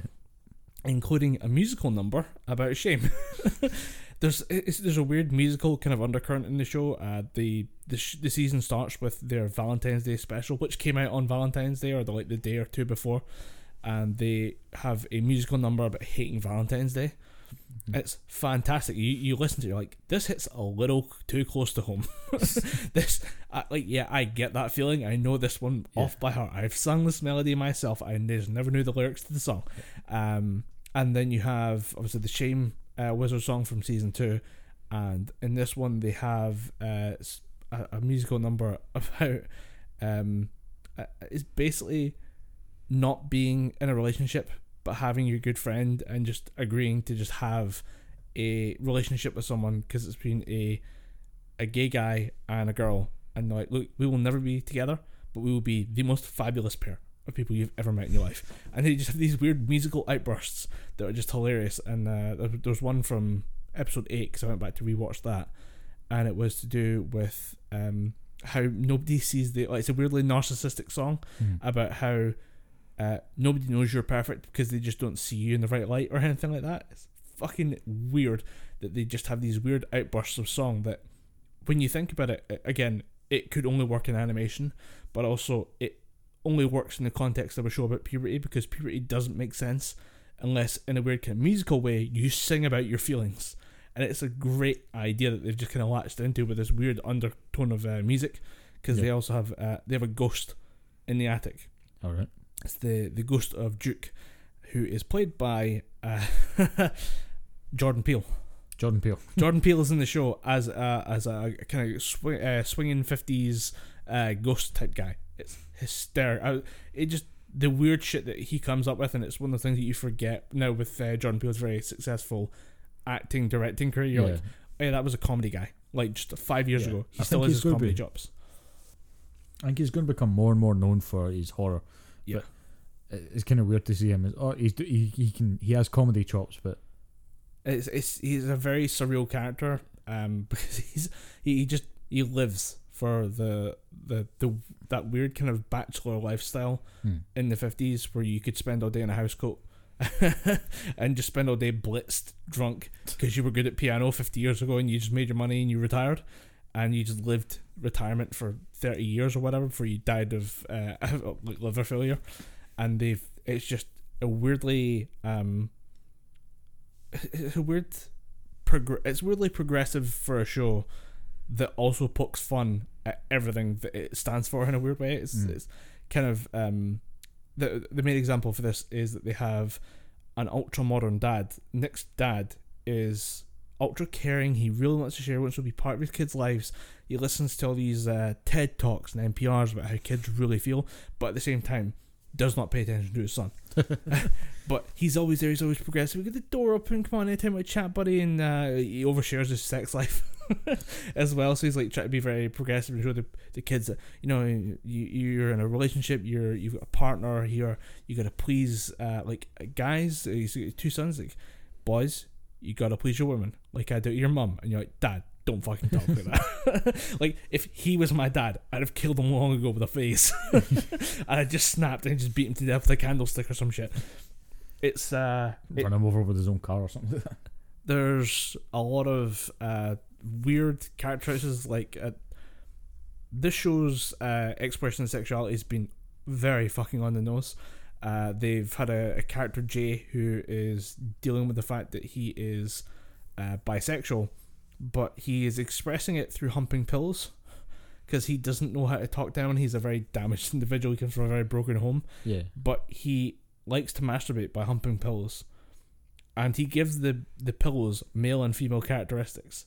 So he'll be having imaginary threesomes with pillows where one's a dude, one's a girl, and he just has these weird outbursts in school that he just will not like. You can't say that type of thing in a weird way. Like he, you Right. shouldn't be saying that type of thing in public, and he'll try and walk it back. Like he'll accidentally have revealed something about himself that he shouldn't have, but because he's so ashamed of himself, he tries to hide it. And he's Yeah. every character is very three dimensional for a cartoon. Yeah. Um, and they've they've made a very good job of creating this consistent world. I love that the fact that every time a character acts in a certain way, it becomes a certain like it always follows the line that you would expect based on that character. And uh, they they they played around with uh, something at the start of the, or during the Valentine's Day episode is that most of the kids are struggling to start their relationships, and Andrew has been pursuing Missy, Mhm. and Missy's like, no, I'm not interested, and I- I'm gonna kind of put this on the back burner. But he's like, no, I can win her over if I just try harder, and he he puts a lot of effort into trying to win her over, only to then be rejected, and he he thinks it's because she wants to date a guy in a wheelchair, and he spends the Valentine's Day episode like drastically trying to change his personality. He puts on like a hat that he has a massive allergic reaction to. I thought you were going to say he spends the rest of the episode trying to break his legs so he can get in a wheelchair or something. Worse, Oh fuck! technically. Jesus, how can you get worse? Like I'm going to cause myself to become he has this weird thought that the guy in the wheelchair is faking it. Oh shit! I know where this is going. So at a Valentine's Day party, he pulls him out the fucking wheelchair. It's so horrible. At the same time, it's so fucking funny because he's screaming and he it- the hormone monsters. This is exactly what the type of thing where the hormone monsters come into play hmm. because he gets really pissed off that Missy won't take him seriously, doesn't see him as a romantic partner, blames the kid in the wheelchair. Is like it's all his fucking fault. I'm going to get him. I think he's lying about the wheelchair thing, and his hormone monster's like, "This is a bad idea. Stop what you're doing right now." And then Andrew starts trying to go for him and like try to pull him at the wheelchair, but he's he's belted in place. so the hormone monster goes, you know what? Fuck it. Going all in. Do it, Andrew. Get the fucking belt. He's tied in by the belt. Rip him out the wheelchair. Show these people what's what. Immediately, as soon as he pulls the belt and rips him out the wheelchair, the hormone monster regresses and goes, "Oh, this was stupid." and you're like, "That is exactly what your hormones do during puberty. They take you all the way up through an idea. They say this is the best thing. Go for 110 percent. Commit to the bit, Yeah, and immediately, as soon as it doesn't work out, you feel guilty. yeah he just go straight back to zero. All the hormones, and you're like, that is a little visual joke, is exactly how some parts of puberty feel, and that's what the show does really well. Is Do it you maybe hits, think that's why it's so successful? Because maybe Yeah. people are seeing the, the little grains of truth that are put in there, Yeah. or is it just? I mean, obviously the, the comedy is what people are there for. Yeah. Then I just go, oh, I remember. Obviously, I don't. I doubt many people that we know Yeah. tip people out of wheelchairs, but I will tell you a similar story of uh, there was a a kid in our year who was just he was in a wheelchair, but he was the biggest piece of shit. he would run over people's fucking toes, and he would run over. He would he would go up to people and he would stop dead in front of them when they were trying to move, Mm. and he would just say, "Oh, wheelchair's not working. It's getting a bit getting a bit chunky. It's not working." So at one point, uh, four people that I had I, I didn't really know uh, picked him up in his wheelchair and left him stranded on the second floor. holy shit. And they came back down there like because I was there when they were talking, and I just said, "So what are you going to do if he's being a shit?" And they went, "I know what you're fucking going to do.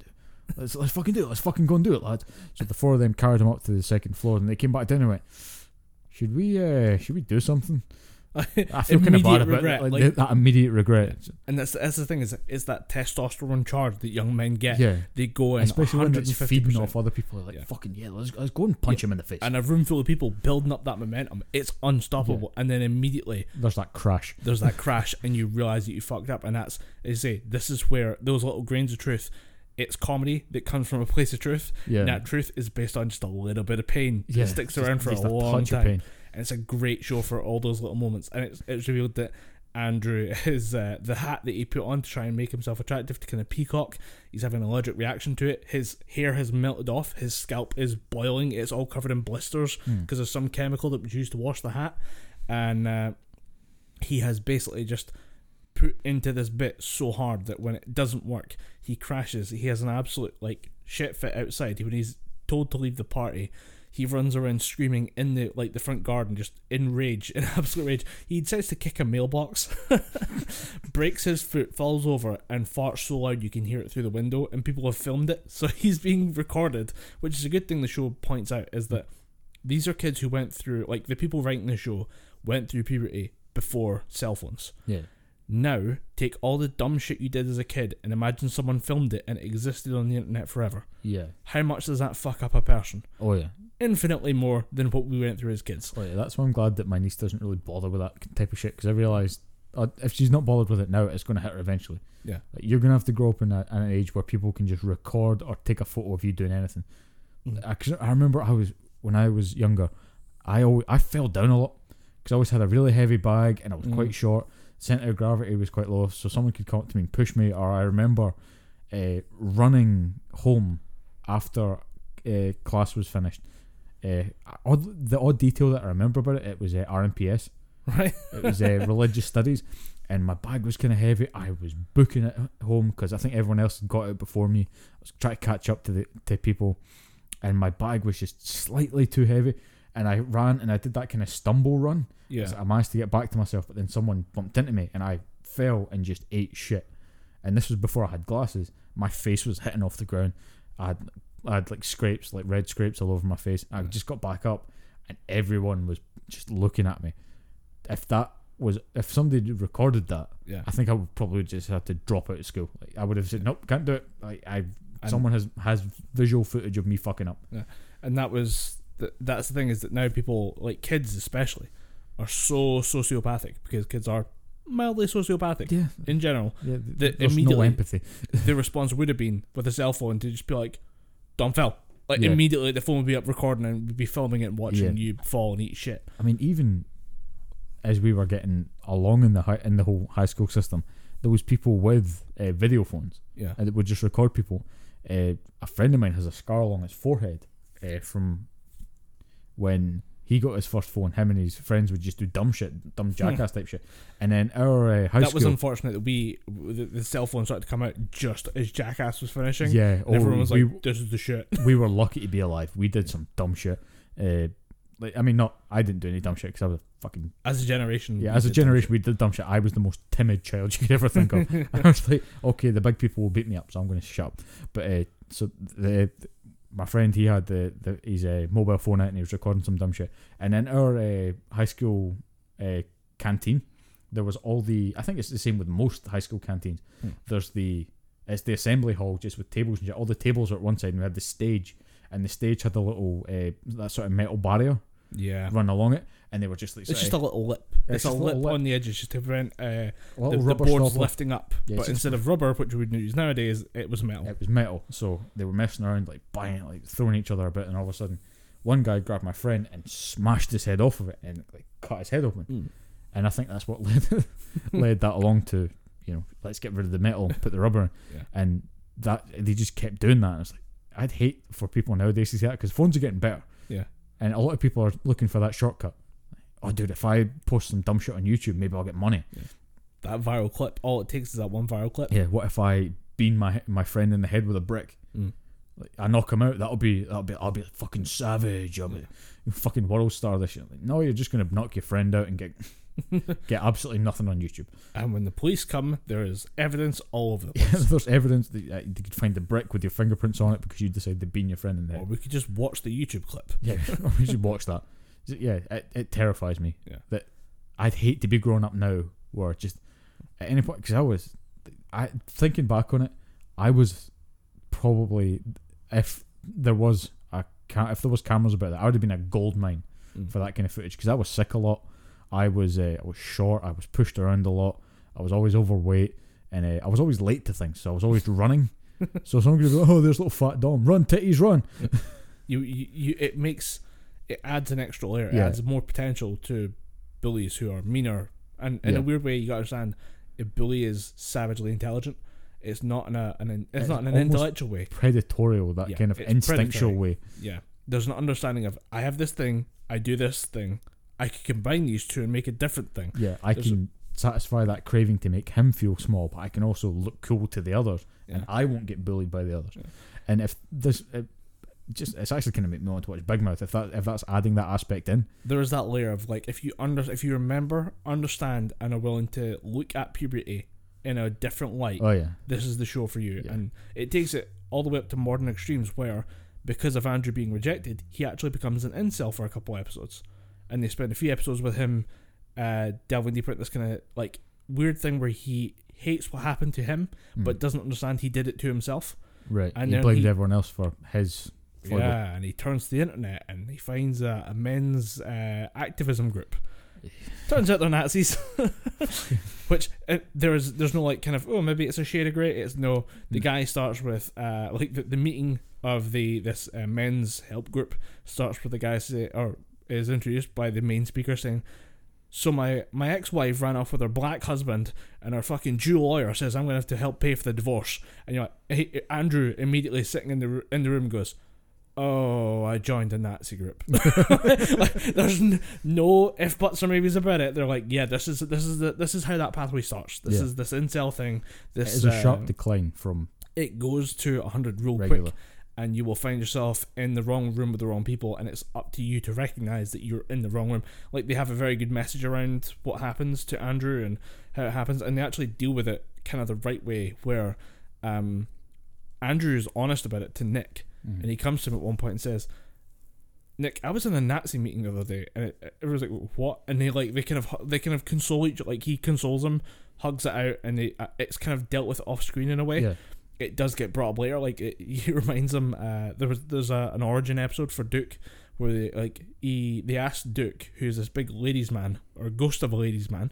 uh, how he lost his virginity, and he, he goes to tell him the story, and he tells the whole story. That's the whole episode, but it cuts back every now and again to uh, them telling like Duke telling the story to the boys, Mhm.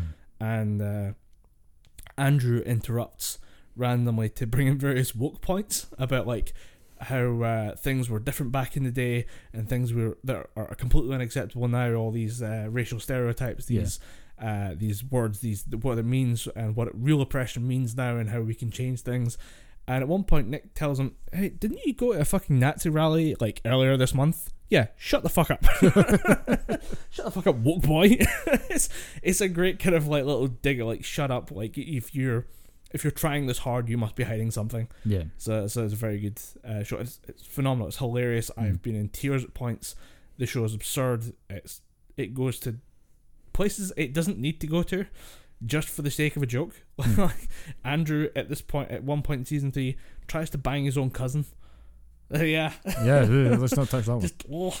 but they're in Florida, and then they might destroy Florida, and then they wink, and they're like, "Wait, did that actually happen? Did we actually destroy Florida, or was it just a joke?" And they're like, "Mm." everyone just kind of shrugs it off and just kind of drives on to the next. Like, there's an absurdist element to this, and you're like, that reminds me of the absurd moments you have in puberty, or how it feels to be in Yeah. puberty. It's a very good show for that. But if you have the time, I definitely recommend it. Season three just came out, and it's fucking hell of a ride. So yeah, I'll, I'll definitely look into it. But uh, I recently finished watching a show. I finished watching Disenchantment season two. we I've watched season one. Yep. How's Season one- season two? Season one was great. Uh, season two, it's not as good. Still good. Uh, still a good ride, but they tend to. They start the the writing takes a little bit of a nosedive. The the, the original story is still there, it's still fine, uh, and how they continue that, it's it's all well and good. It's all really really good. Yeah. But they take if you consider the main storyline of the the first season, it's been, you know, being a fuck up, uh, getting into her own sort of style, uh, her own style and her own way of thinking, being her own person with Elfo and Lucy, uh, and then she finds her mother. Then there's the mother storyline where she's trying to basically Bean has access to some kind of ancestral power or some crap like that, Right. and she's trying to groom her to be that. That storyline kind of takes a bit of a backseat because they resolve that shit with Bean and her mother within the first episode, maybe two episodes oh, and that kind of takes a backseat for this new plot line of Yeah. just more, uh, yet more of Bean trying to figure herself out. I'm thinking it, it's funny what they do with it, but it just seems like a bit of a thin pretense, a thin. Like I th- I thought that was the, reason- the entire purpose of the mother storyline was Bean would figure shit out. Nah, she, they they kind of let that limp on again because uh, her mother Dagmar is back in. Uh, I think the, her land is Maru, like the kind of the Kobayashi Yeah. Maru. Uh, that's what I, I took it as a cool uh, Star Trek reference, but uh, now she's uh, Bean is back in Dreamland and she's with King Zog, and again they're trying to figure shit out. And she writes a play about her struggles uh, being part of the royal family, where her mother and father hate each other, and it's all about how women weren't allowed to work in the theatre, so she had to sell the story to uh, Prince Merkimer, Matt Berry's character that got turned into a pig, and how the pig has to play uh, her father, and then Yeah. Elfo has to play Queen Dagmar. Right. It- it's pretty funny, but it's just like again, it, it's more of Bean trying to figure herself out. But we do get more of a focus on the other characters because Lucy is a demon. Ultimately, he's not really a good guy. He sells them out when they go to hell, Yeah. but he does it ultimately for a good reason, so that he can get his wings and fly them out of there. But then he loses, Okay. then he loses all his powers, and he, he becomes uh, essentially immortal. Interesting. He becomes immortal, not immortal. I was like, no, but him becoming immortal is interesting because in season one, Lucy as a demon is just a dick because he knows he can get out of anything. He's Yeah. like, oh no, we're all stuck behind bars. Let me just phase shift through the fucking prison bars and just Yeah. walk out of here. I don't give a shit. And now I'm a it's, demon.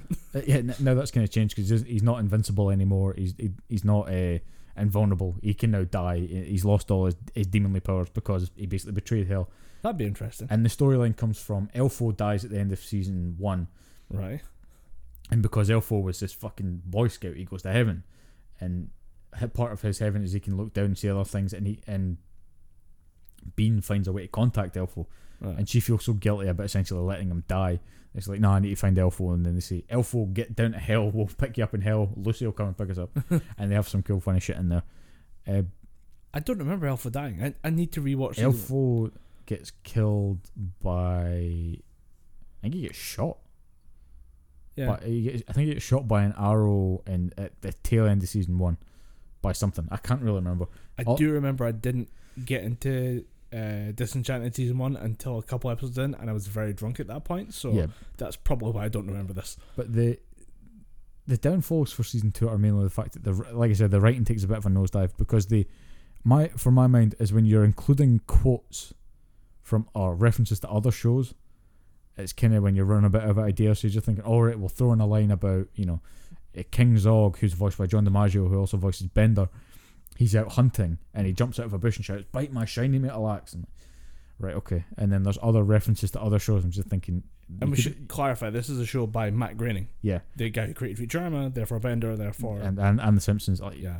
that's the thing. The reason why I like it more and I'm sticking with it more so than Simpsons is because it's something that you've never really seen Matt Groening do before. It's a, it's one show with a a narrative throughout, and obviously it's really really funny. I'm, I know I'm saying that the writing's taking a bit of a nose nosedive, but it's still all the little one-liners, all the little zingers, some of the little jokes that they play are still really really good. It's a really really well written show, and the characters that are in there get more of a chance to play in season two because uh, other characters like in season one you had the three-eyed prime minister Odval he's now got his own uh, intentions for the castle he wants the prince uh, what the hell's his name Derek the, Oh, yeah, the, little lizard boy prince, yeah. uh, they want him to be the king because they can control him and then there's the the minister priest woman from season one that tries Mhm. to marry Bean and Guysbert she's now got a larger part to play in it uh, and then there's the the elven king or the elf king from Elfwood, where Elf was from. They now live in Dreamland because their home got destroyed or some shit.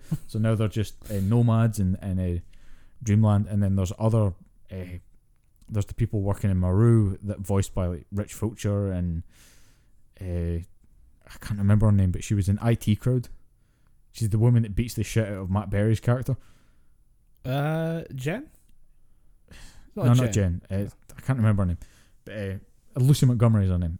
Right. Uh, she was in she was in the episode of the IT crowd. She played uh, a transgendered woman. oh, right, and, yeah. And she's saying, "No, I'm not from Iran. I used to be a man."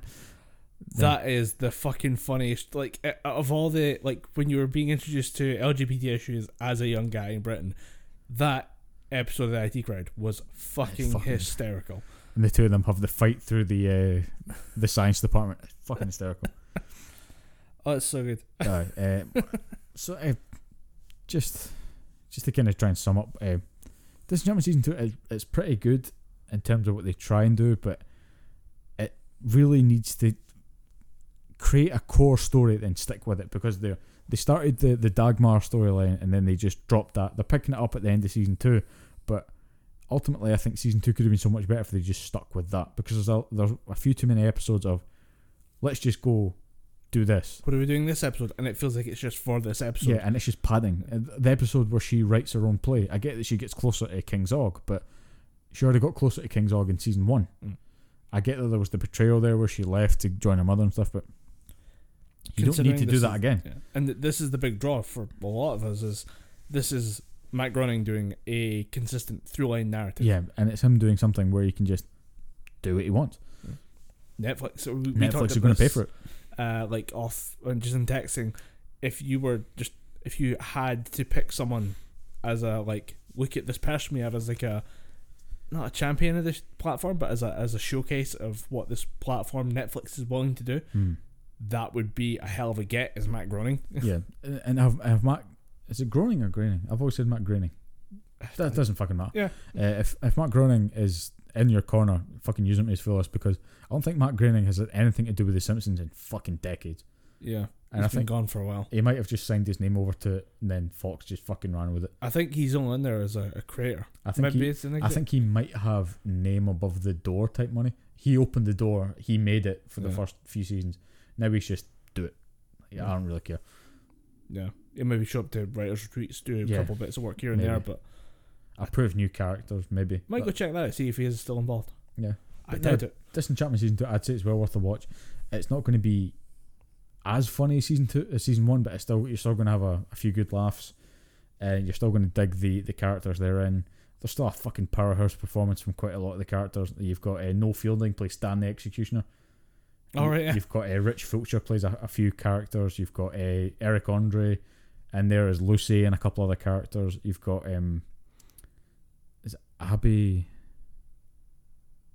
I can't remember the char- uh, character's name, but the, the girl who voices Bean is fucking perfect at it. She fits that character expertly, and it's just, it's just a really good show. It's, it's what The Simpsons could have been if it stayed, if it kept just saying, "We'll do what we want. Let's not do what the executives want." Yeah, It's, it's definitely a, better example of Matt Groening's work.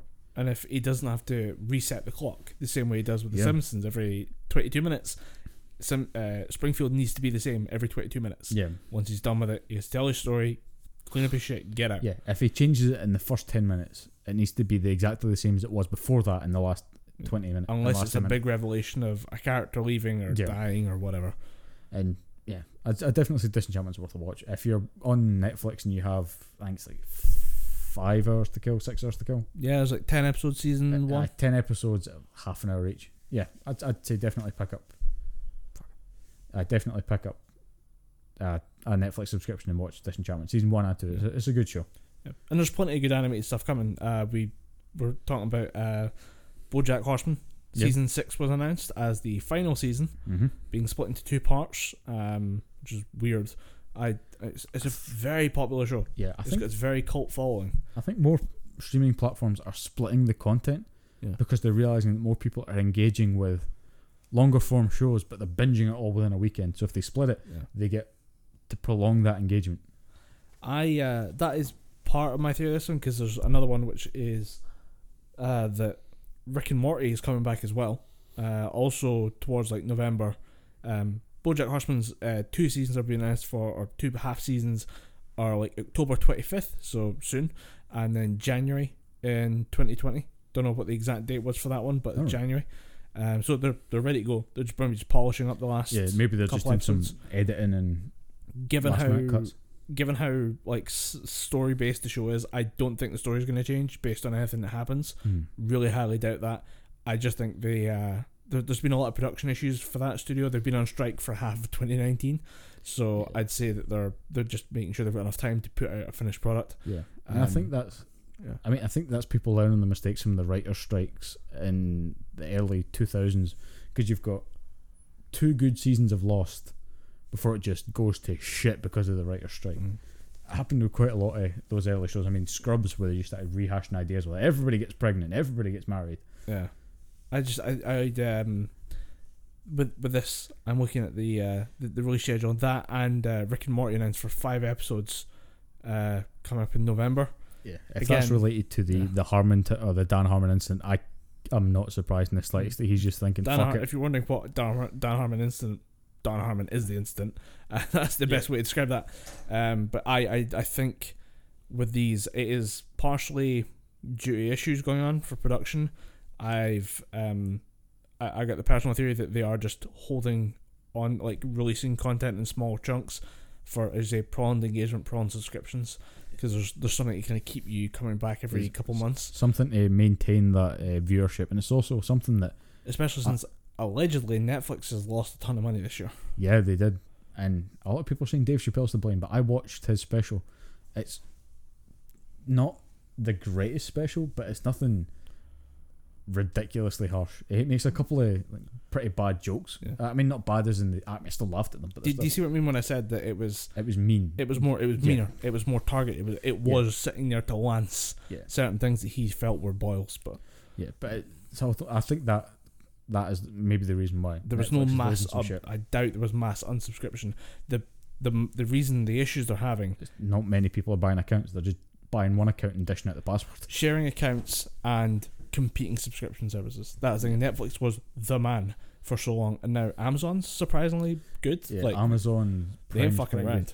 uh, and then you've got Disney Plus, the Goliath. That's that's that, that's going to be That's going to cause its own monster. I mean, you've got guys like uh, HBO doing their own thing, and they'll be in the UK. We do it through like Sky Atlantic. You just get a Sky package and just buy that service. Throw that on top of what you've already got, and then you have access to the good HBO stuff. Yeah. You have to see everything, but they're every everyone is competing now for a piece of what was at one point Netflix's pie. yeah. It was solely Netflix's pie, but I think Oh, and Hulu. Yeah, Hulu. Don't forget Hulu. I mean Hulu. We don't really get that over here. I think most shows that are on Hulu in America are on Amazon Prime UK for us. Yeah, So when the Animaniacs gets relaunched, you can watch that on Amazon Prime.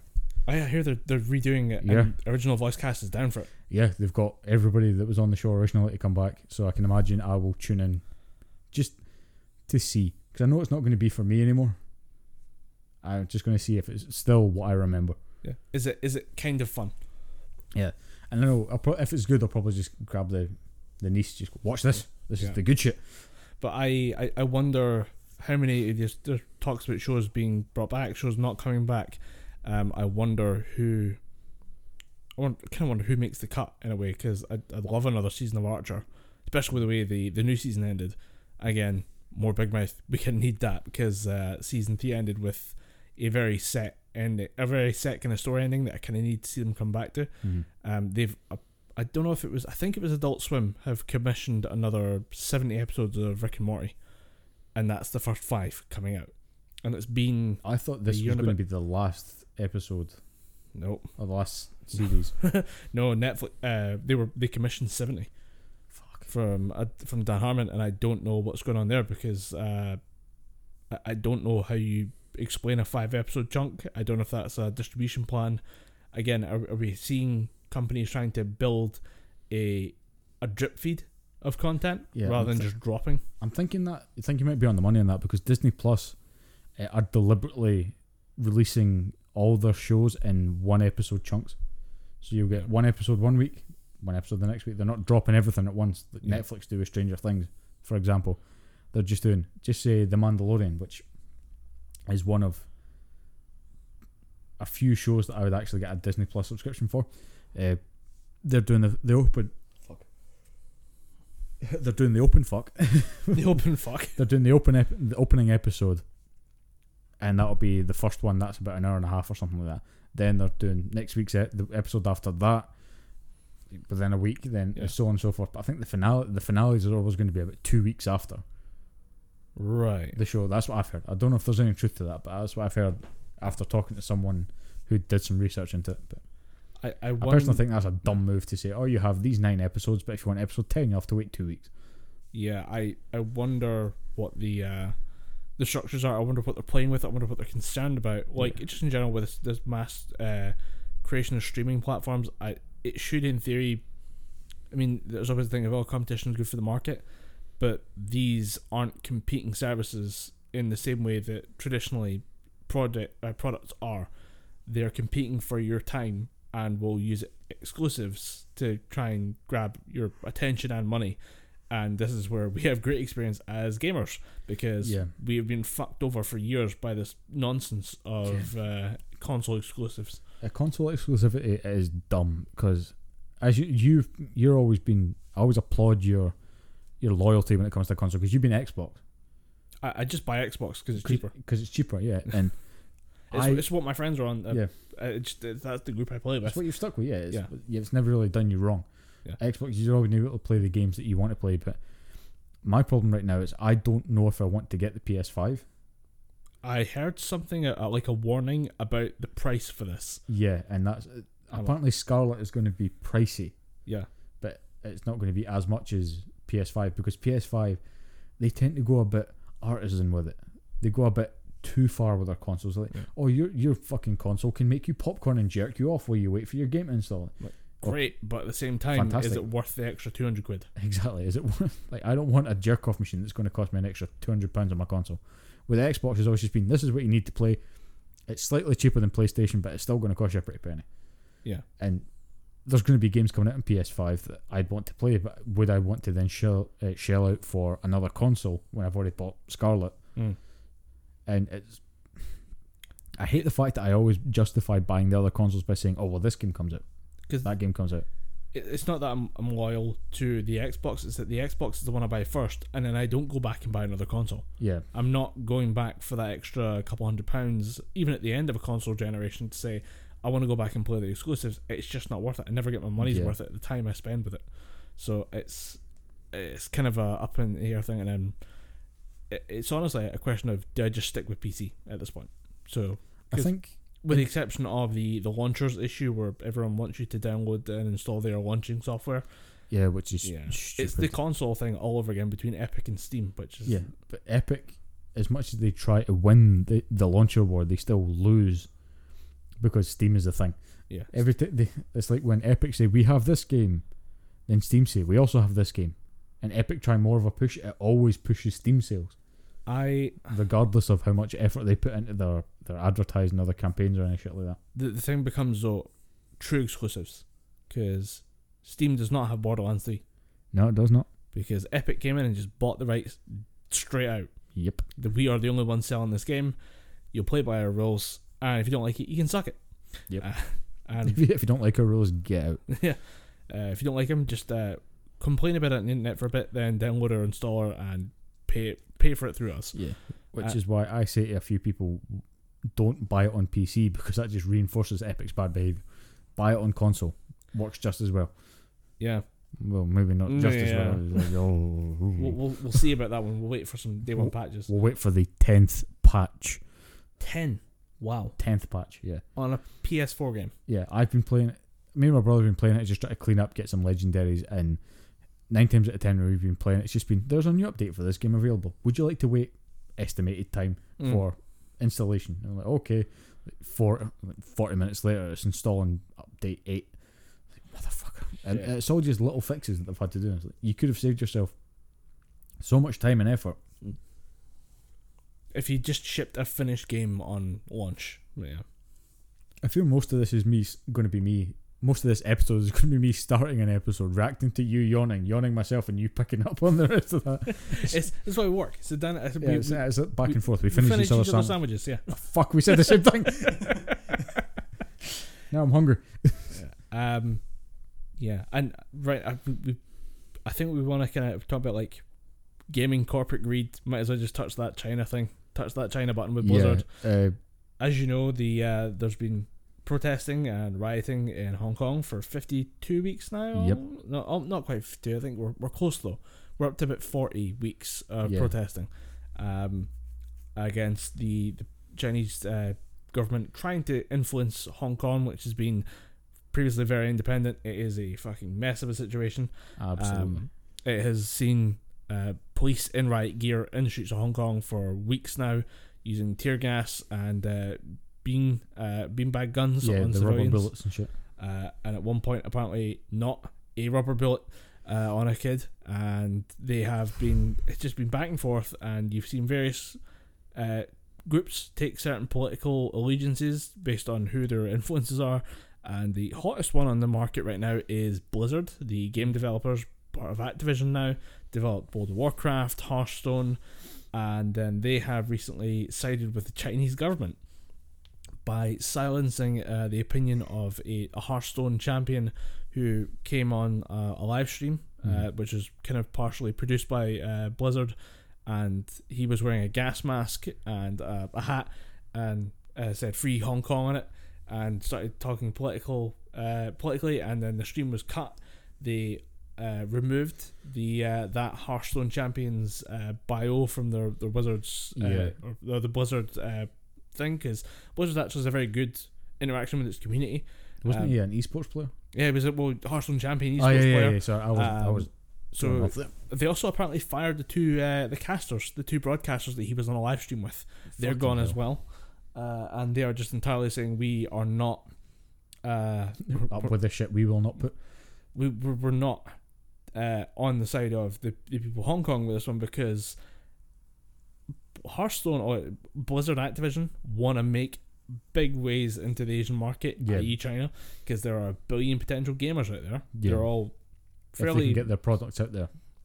I mean, that's the that's the thing is, if there's one thing that the the gaming executives love more than the money they make, it's the hypothetical money they could make Yeah. if they just fuck over some people. Yeah, if they just trample a couple of people, they can make some cheddar cheese. But Yeah, and uh, when you remember, like, uh, uh, this has always been like people are very surprised to see Blizzard doing this, and uh, if you go on any of the subreddits right now, it's fucking hysterical. Uh, the new uh, the new icon was apparently uh, they wanted to make a new subreddit banner, just the Chinese flag, but with the central star replaced by the uh, or the central hammer and sickle replaced by uh, the Blizzard logo. you know, holy shit, lads! Like it's the most upvoted thing on the Yeah. subreddit, 152,000 upvotes or whatever and uh, the entire like all the gaming subreddits right now are just tearing themselves Yeah. apart. They just rip Blizzard a new one. It's a lot of a lot of fun if you're not a Blizzard fan. Yeah. Um, but you got to remember this this is new to Blizzard fans. Mhm. It's not new to Activision fans. Activision fans drove Call of Duty into the fucking ground for decades. They drove Guitar Hero into the fucking ground for decades. Activision don't give a fuck about anyone. They just want to make money. yeah, I mean, you only need to look at the amount of fucking rock band times there were. There was rock band Aerosmith, rock band The Beatles, Lego rock band, Yeah. rock band Two. Why the fuck is there a rock band Two? Just add more songs, dipshit. Yeah, if there's ever an advert for games as a fucking service, it is the rock band games. But uh, I've I've been uh, being kept uh, clued into the the situation with Blizzard in Hong Kong because uh, a friend of mine is very active in the whole anti-China thing. He's been he's been very much in the free Hong Kong camp, uh, and he's been he posted the article and underneath it he just typed uh, to uninstall BattleNet, and I just felt like replying, "What the fuck is uninstalling BattleNet on your end as a as a person living in Scotland going to do?" Again, you can show that you stand in solidarity. Yeah. I understand the sentiment, but It's more to do with it's not nothing will happen. The Chinese government will not pay attention to that, exactly, but Blizzard will. People removing themselves from the service you, ta- you talked about earlier, not encouraging the bad behavior. yeah, You have to make your choice and say, "This is my line. I'm not crossing it. I don't want to associate Yeah. with you because you believe X, because you do Y, because you say things that I disagree with. I'm done. I'm walking away. Goodbye. Good luck." you know, Good luck with this dumpster fire.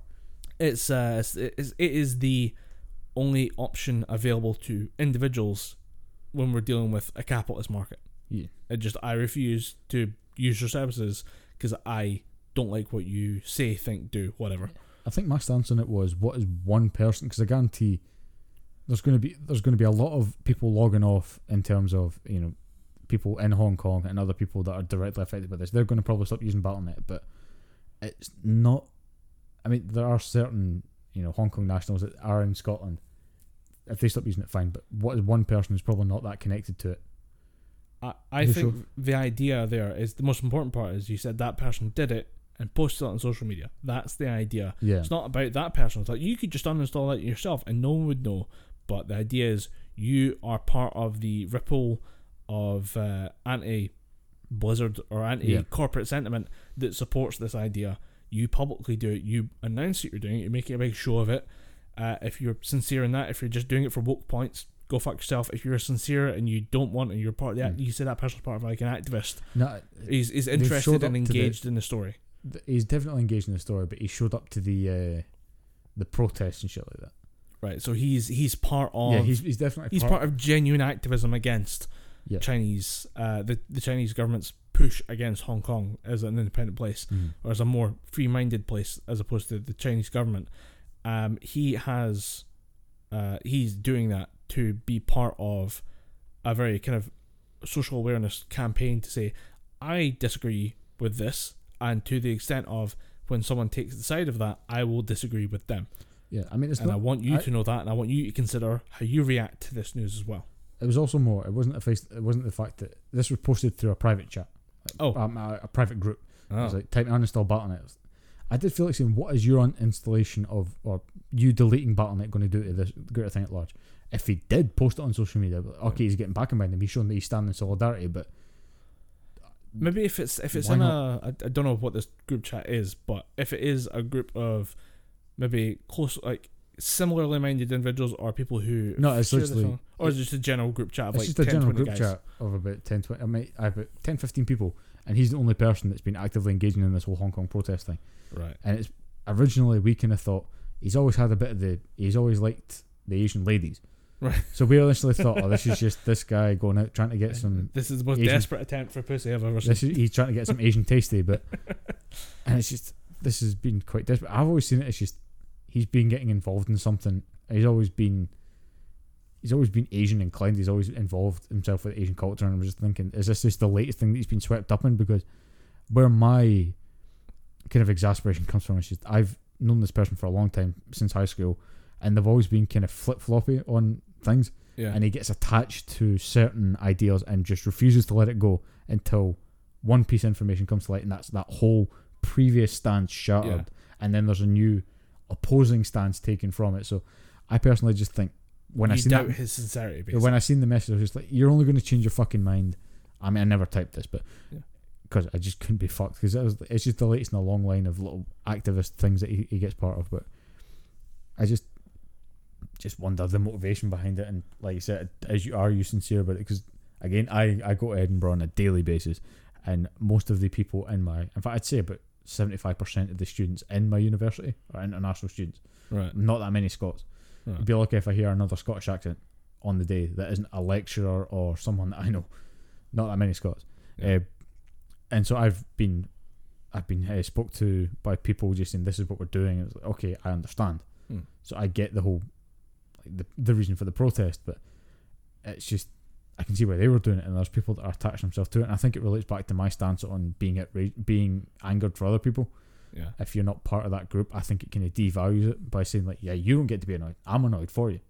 But again, it could just be personal hangouts. And I get this doesn't really make a lot of sense, but It's it's a, it's a thing you'll get and say I don't understand this. yeah, Yeah, but I, it- of all the things to be worried or afraid of, the Chinese government's a pretty pretty good Yeah. target. I'm not gonna lie, I, I I think it's don't just more like from their the Blizzard stance. Like, what one person installing their Battle.net going to do? But then there's going to be so many other people doing it that it, if, if you did it might send the publicly appropriate and- message. Yeah, if you did it publicly, and I guarantee you, he's not the only one who's done that today. I guarantee you can probably I- find I an entire subreddit of fuck Blizzard. Yeah. Um, I it's probably going to be an ongoing movement. I could probably check Twitter and type in Blizzard, and it'd be people just clicking the uninstall button. yeah.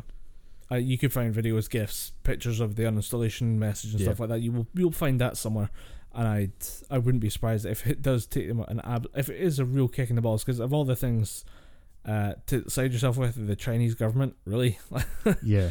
who's who really is pro that regime at this point in time. yeah. Who's looking at those guys and go, they got it right? Yeah, I, I, I, I really like their their, I see their what you're tax policy. they they really have it down. Yeah, they got it down pat. I think yeah, and I think it's it's good to see Blizzard fans who are fanatics to the point of almost being assholes Yeah. really waking up to realize you're not Blizzard anymore.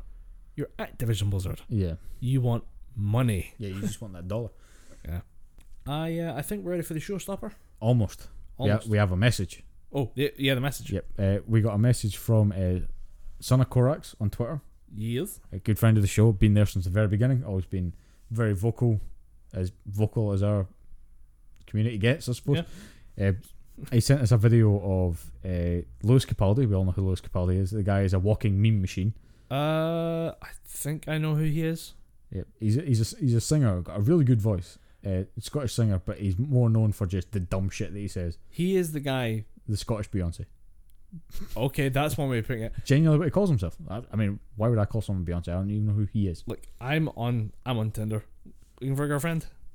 Uh, Half of the profiles are I'm just on here looking for Lewis Capaldi because he said he was on there at one point. Oh, that's his uh, his tour poster. Is his uh, profile picture from Tinder.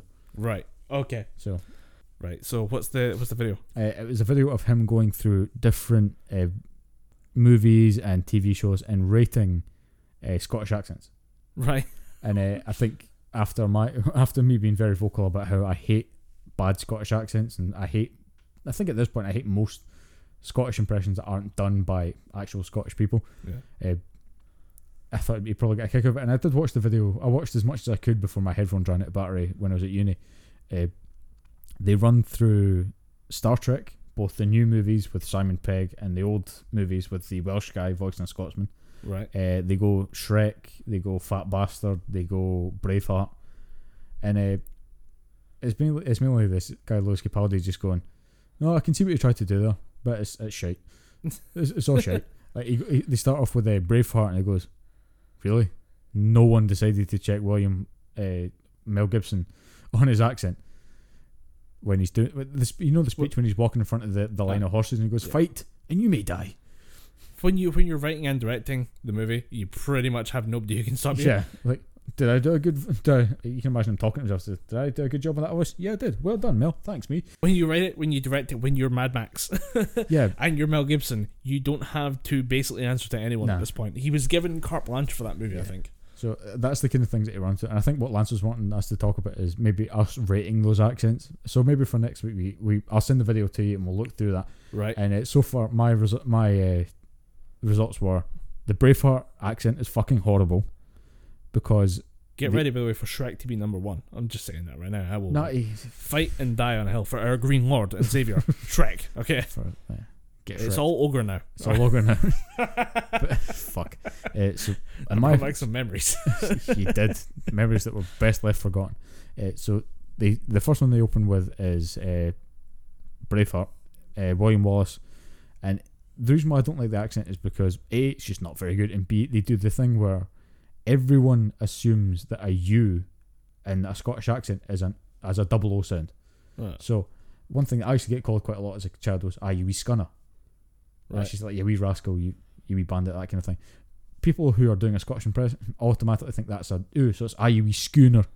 Who the fuck says schooner? A schooner's a ship, you dick. Uh, I, And, um, So yeah, eh, he does that quite a lot, and it fucking bugged me there. And I'm just not a fan of Braveheart as a movie. And that's that's a recurring theme for me watching this video. It's like that video, that accent shite. Why? Because it's Groundskeeper Willie. It's designed to just be a stereotype. Yeah. And uh, Shrek, fuck Shrek.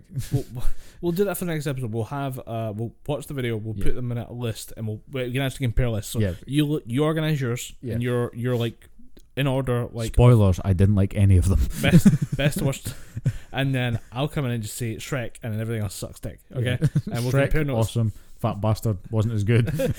Fat bastard, Same voice. fat bastard, little racist, but not wrong.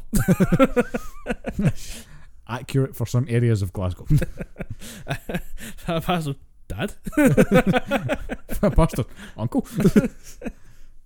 Uh, so we'll, we'll do that for next week. Sorry we didn't get to it this week, um, but we'll do that one for next week. You just kind of come. We'll with just the- compare these shitty Scottish accents. Yeah. But now you have the showstopper, sir. So, uh, we A, a measly three hours, three and a half hours. bitch ass episode. What I'm talking about. Betcha. I think one of these days we're just going to go for a four-hour episode, and it's just not going to end. I, I'm I'm thinking like we just we critical role this bitch. We, Yeah. we just start recording the entire day as a podcast. the the Tuesday the thirty first podcast, and then we just record, hit record, and then just let it happen. And we Yeah, just just hang out for the entire day, talk shit, watch movies, the whole fucking nine yards. do a riff track or something in the background, play some games. Be I might finally get to play Gears Five. uh, doubtful. I, I swear I'll get to it. I fucking swear I'll get to it. Dom, Dom will get to it, and we will sit here. and We're like, this needs to On our happen. deathbeds, like, "Hey, Colin, I got to that Gears Five. Why, why is my hand shaking? like, you, obviously you can't see this because it's a fucking audio podcast, but my hand instantly did the, like the shaky old man hand holding the cane. it's Oh, weird because done. you actually had the hand spacing for it. Yeah, I did. Right, so uh, from uh, from bad Scottish accents to my impression of bad Kentucky accent. So uh, we are. Uh, did you know that Kentucky has a family of blue people? That's the Blue Man Group. It, Don't It's- tell me that that's not the Blue Man Group. it's a clan of people called the Fugates. Uh, they have a rare condition that causes their skin to be blue. The family uh, starts in about 1820 with a French man named Martin Fugate settling the area uh, where he married a very pale woman named Elizabeth Smith, and for some reason, there is a very flowery description of her that's been recorded in history as part of this family lore uh, that I'm just not going to bother with. Okay. Turns out that she and he have a recessive gene uh, that they both carry on, and four out of their seven children end up with blue skin. Uh, and then, because this is backwoods Kentucky, these people start inbreeding because the blue skin makes them feel bad about themselves. Uh, and so they get some sister's comfort. so they're like, well, who else is going to empathize with me but my hot ass sister with blue skin? Uh, this uh, there's it's this weird thing where occasionally people uh, will like marry into the family and have kids, so it does stop it from being uh, what I've called a, a Smurf crossover episode with the Hills Have Eyes. but the this is the beginning of the uh, the blue uh, Fugate legacy, which uh, actually continued on to this day. There was a blue Fugate born as late as 1975 and there was an actual picture of this guy alive and well because we'll actually talk about this uh, what happened how this all happens and uh, how the treatment happens as well because uh, it turns out there is a cure for being blue uh, the gene that they actually they, they possess uh, is it represses what's called uh, methemoglobin reduct- reductase so it is the enzyme that prevents methemoglobin from forming I'm going to just say, by the way, I'm probably mispronouncing it because it's methemoglobin. I'm just calling it methemoglobin because it's meth, and we're in Kentucky. So we have a meth problem in Kentucky. It's that, that, that blue crystal meth. Yeah, it is blue crystal meth, shit. I didn't even think of that one. Walter White's just hunting them like fucking Gargamel for the Smurfs. We brought it round. We brought it round. Uh, so these, uh, so you know what hemoglobin is? It is a protein that transports uh, blood, uh, transports oxygen through your blood. Yeah. Uh, is a small amount of iron in there. So it's like a little, I think it's like an iron uh, molecule, and then like a long string of proteins. I think it's like 111 pairs of amino acids that form this protein. Yeah. And some people, I'll memorize it. You're, like, You're a fucking moron. um, Buy a television. go read something else. no Put one that cares. book down and read the Beano. Like, Fucking nerd. read a comic book or something. Uh, so normally when you have hemoglobin, uh, this uh, the iron in there is slightly ionically charged. It's got a two plus charge, Hmm. so it's missing two electrons. Uh, when it's methemoglobin, all that changes is that iron loses another electron. It becomes uh, Fe3, and then you've got the protein chain afterwards. This stops it from transporting oxygen. I have no idea how that works, but it does. That is the sole difference between normal people and these people. Um, and actually, the average person has a very small amount of methemoglobin in the body. It is a naturally kind of occurring thing Mm. that the iron would just randomly change. Remember, I mean, you're basically a walking bag of chemicals. Yeah. Uh, so if one of them slightly changes a little bit, the body fights to return to kind Yeah, of fights a to stasis. Um, and you apparently have about one to two percent of uh, of your hemoglobin in your body at any given point is probably methemoglobin. Um, and this is just natural because we have uh, the reductase protein that comes in and corrects it back to hemoglobin so it functions normally. However, when you get to about 10% of this, so 10 times normal concentration, you start to go blue. Because methemoglobin is tinted blue. Normal blood is red brown. For Yeah. some reason, blue brown is a thing in blood. So this is when your deoxygenated blood uh, that just can't carry anything Mm. starts to affect your like outward appearance, and it, it can be as little as like blue fingers, or like a blue tint to your cheeks whenever you get hot and flustered. Mm. Um, apparently, you can go completely fucking blue. There was a report of uh, like the the youngest uh, version of Fugate, or member of the Fugate family, uh, was told by a like a, a distant relative who actually knew like the last living proper blue faced pu- uh, Fugate that the grandmother was the worst one of them all. Like his grandmother was completely like blue lips, like a corpse, blue skin, blue like Look pale, like, constantly. yeah, constantly looks like an like an ice sculpture. Um, I hope you have a picture. I want to see one of these blue people. the weird thing is that um, they don't like being photographed. Fair. funnily enough, and there's there's there's the worst photo of all of them, and it's the one that's appeared at the top of every article I can find about this. Is it's a re- restoration of a, a a black and white photo, and it looks so fake. Like like I believe this is a thing. There's actually like there's evidence of the uh the, this kind of uh methemoglobin like issue appearing. It's where you get uh, if you ever hear that a baby was born looking kind of blue, Mm. it's that because the baby doesn't know how to create the uh, the reductase protein in its body yet because it was sharing with the mother and Yeah, it was sharing that protein with the mother, so it doesn't know how to self-produce it. but eventually it will catch up and Yeah. go okay and it'll balance itself out Um, but you- Or they're all frost giants. Ooh. One of them could be Loki. Let's just start snapping babies' necks. Like, I ain't having this shit. Odin's just down oh, here like, no. fuck oh, this. no. We're not dealing with this. I have the all-seeing eye. I ain't dealing with this shit again. Uh, so, at about 10%, this is where you start to have discoloration, where you start to go kind of vaguely tinted blue. And you can go up to about 20% before you start having serious issues. Now, remember, this is all related to transporting oxygen in your blood. So, when you start having issues, it gets real bad real fucking fast. Yeah. At about 20%, you're, uh, you're going to start to feel a bit of dizziness, a bit of nausea, and apparently anxiety, which is if you um, talk to somebody who's been in part of like carbon monoxide poisoning, anxiety, like crippling anxiety, is Yeah. a real thing that happens with oxygen oxygen deprivation. Um, and then up to you can go up to about seventy percent. That's when you start being at risk of like obviously there's before then you would be starting to vomit and stuff, but at seventy percent you have uh, like genuine just breathing issues. Mm. You become more fatigued as the uh, the percentage increases of uh, methemoglobin versus hemoglobin, and uh, at a certain point your your body would just start having seizures, and you'll slip into a coma and you can die. But that I think apparently tops out at seventy percent. So only thirty percent of your hemoglobin is working as intended. The other seventy percent is basically useless. Um, so at this point, like I was looking at this, going, "There's got to be a treatment for this because there's no way an entire family would survive."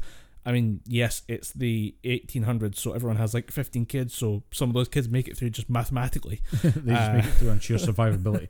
They're, um, I will say couple as of well, them, they go and they become part of the road. They just get run over. if you if you look at the this is this is so rural Kentucky. I was reading that apparently the the the railway didn't reach them till 1910. Fucking hell. they were just stuck in this landlocked, inbreeding little fuck pile for. The, the Several family hundred tree looks like a fucking Gordian knot. it's, it's, it's fucking horrifying. You're like, oh, you two are like not even kind of vaguely distant related. The- You're quite literally brother and sister. That is. Those people are cousins. I'm not gonna say that it shows with the interviews that these people gave because obviously again like medical science at that point is like there's a family of what people living around the place like fucking blue people. All right, let's go check this shit out. And there's people giving interviews like, yeah, I'm kin to myself. I'm like, yeah, the fact you say I'm kin to myself, that tells me you are actually kin to yourself. um, so the treatment for this, um, uh, there's, I said there's a picture of the last, uh, the, the current, uh, kind of the most youngest fugate is a guy called uh, Benji Stacy, and he honestly It's a hick ass name. he looks like a fairly normal person. He, Honestly, he's a bit pale, but honestly, walking through Scotland, you would not clock this guy. He'd just No. be another dude. They just be another Scotsman. The solution to this is uh, actually the solution to being blue is more blue. There's a blue dye called methylene blue.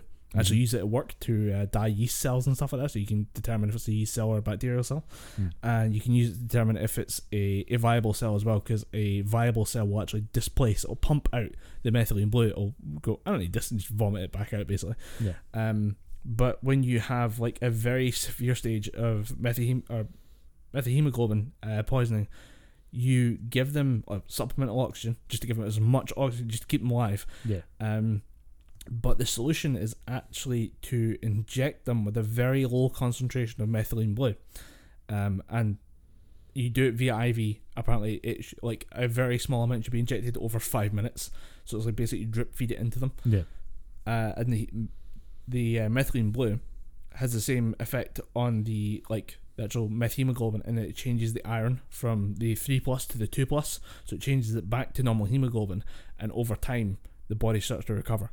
So you, you actually have uh, dosage pills. Apparently, this guy's on like a dosage of uh, methylene blue tablets, where just a very low concentration, just pops it in, eats it like an old capsule, and then just like that's his daily like part of his supplements and vials and stuff.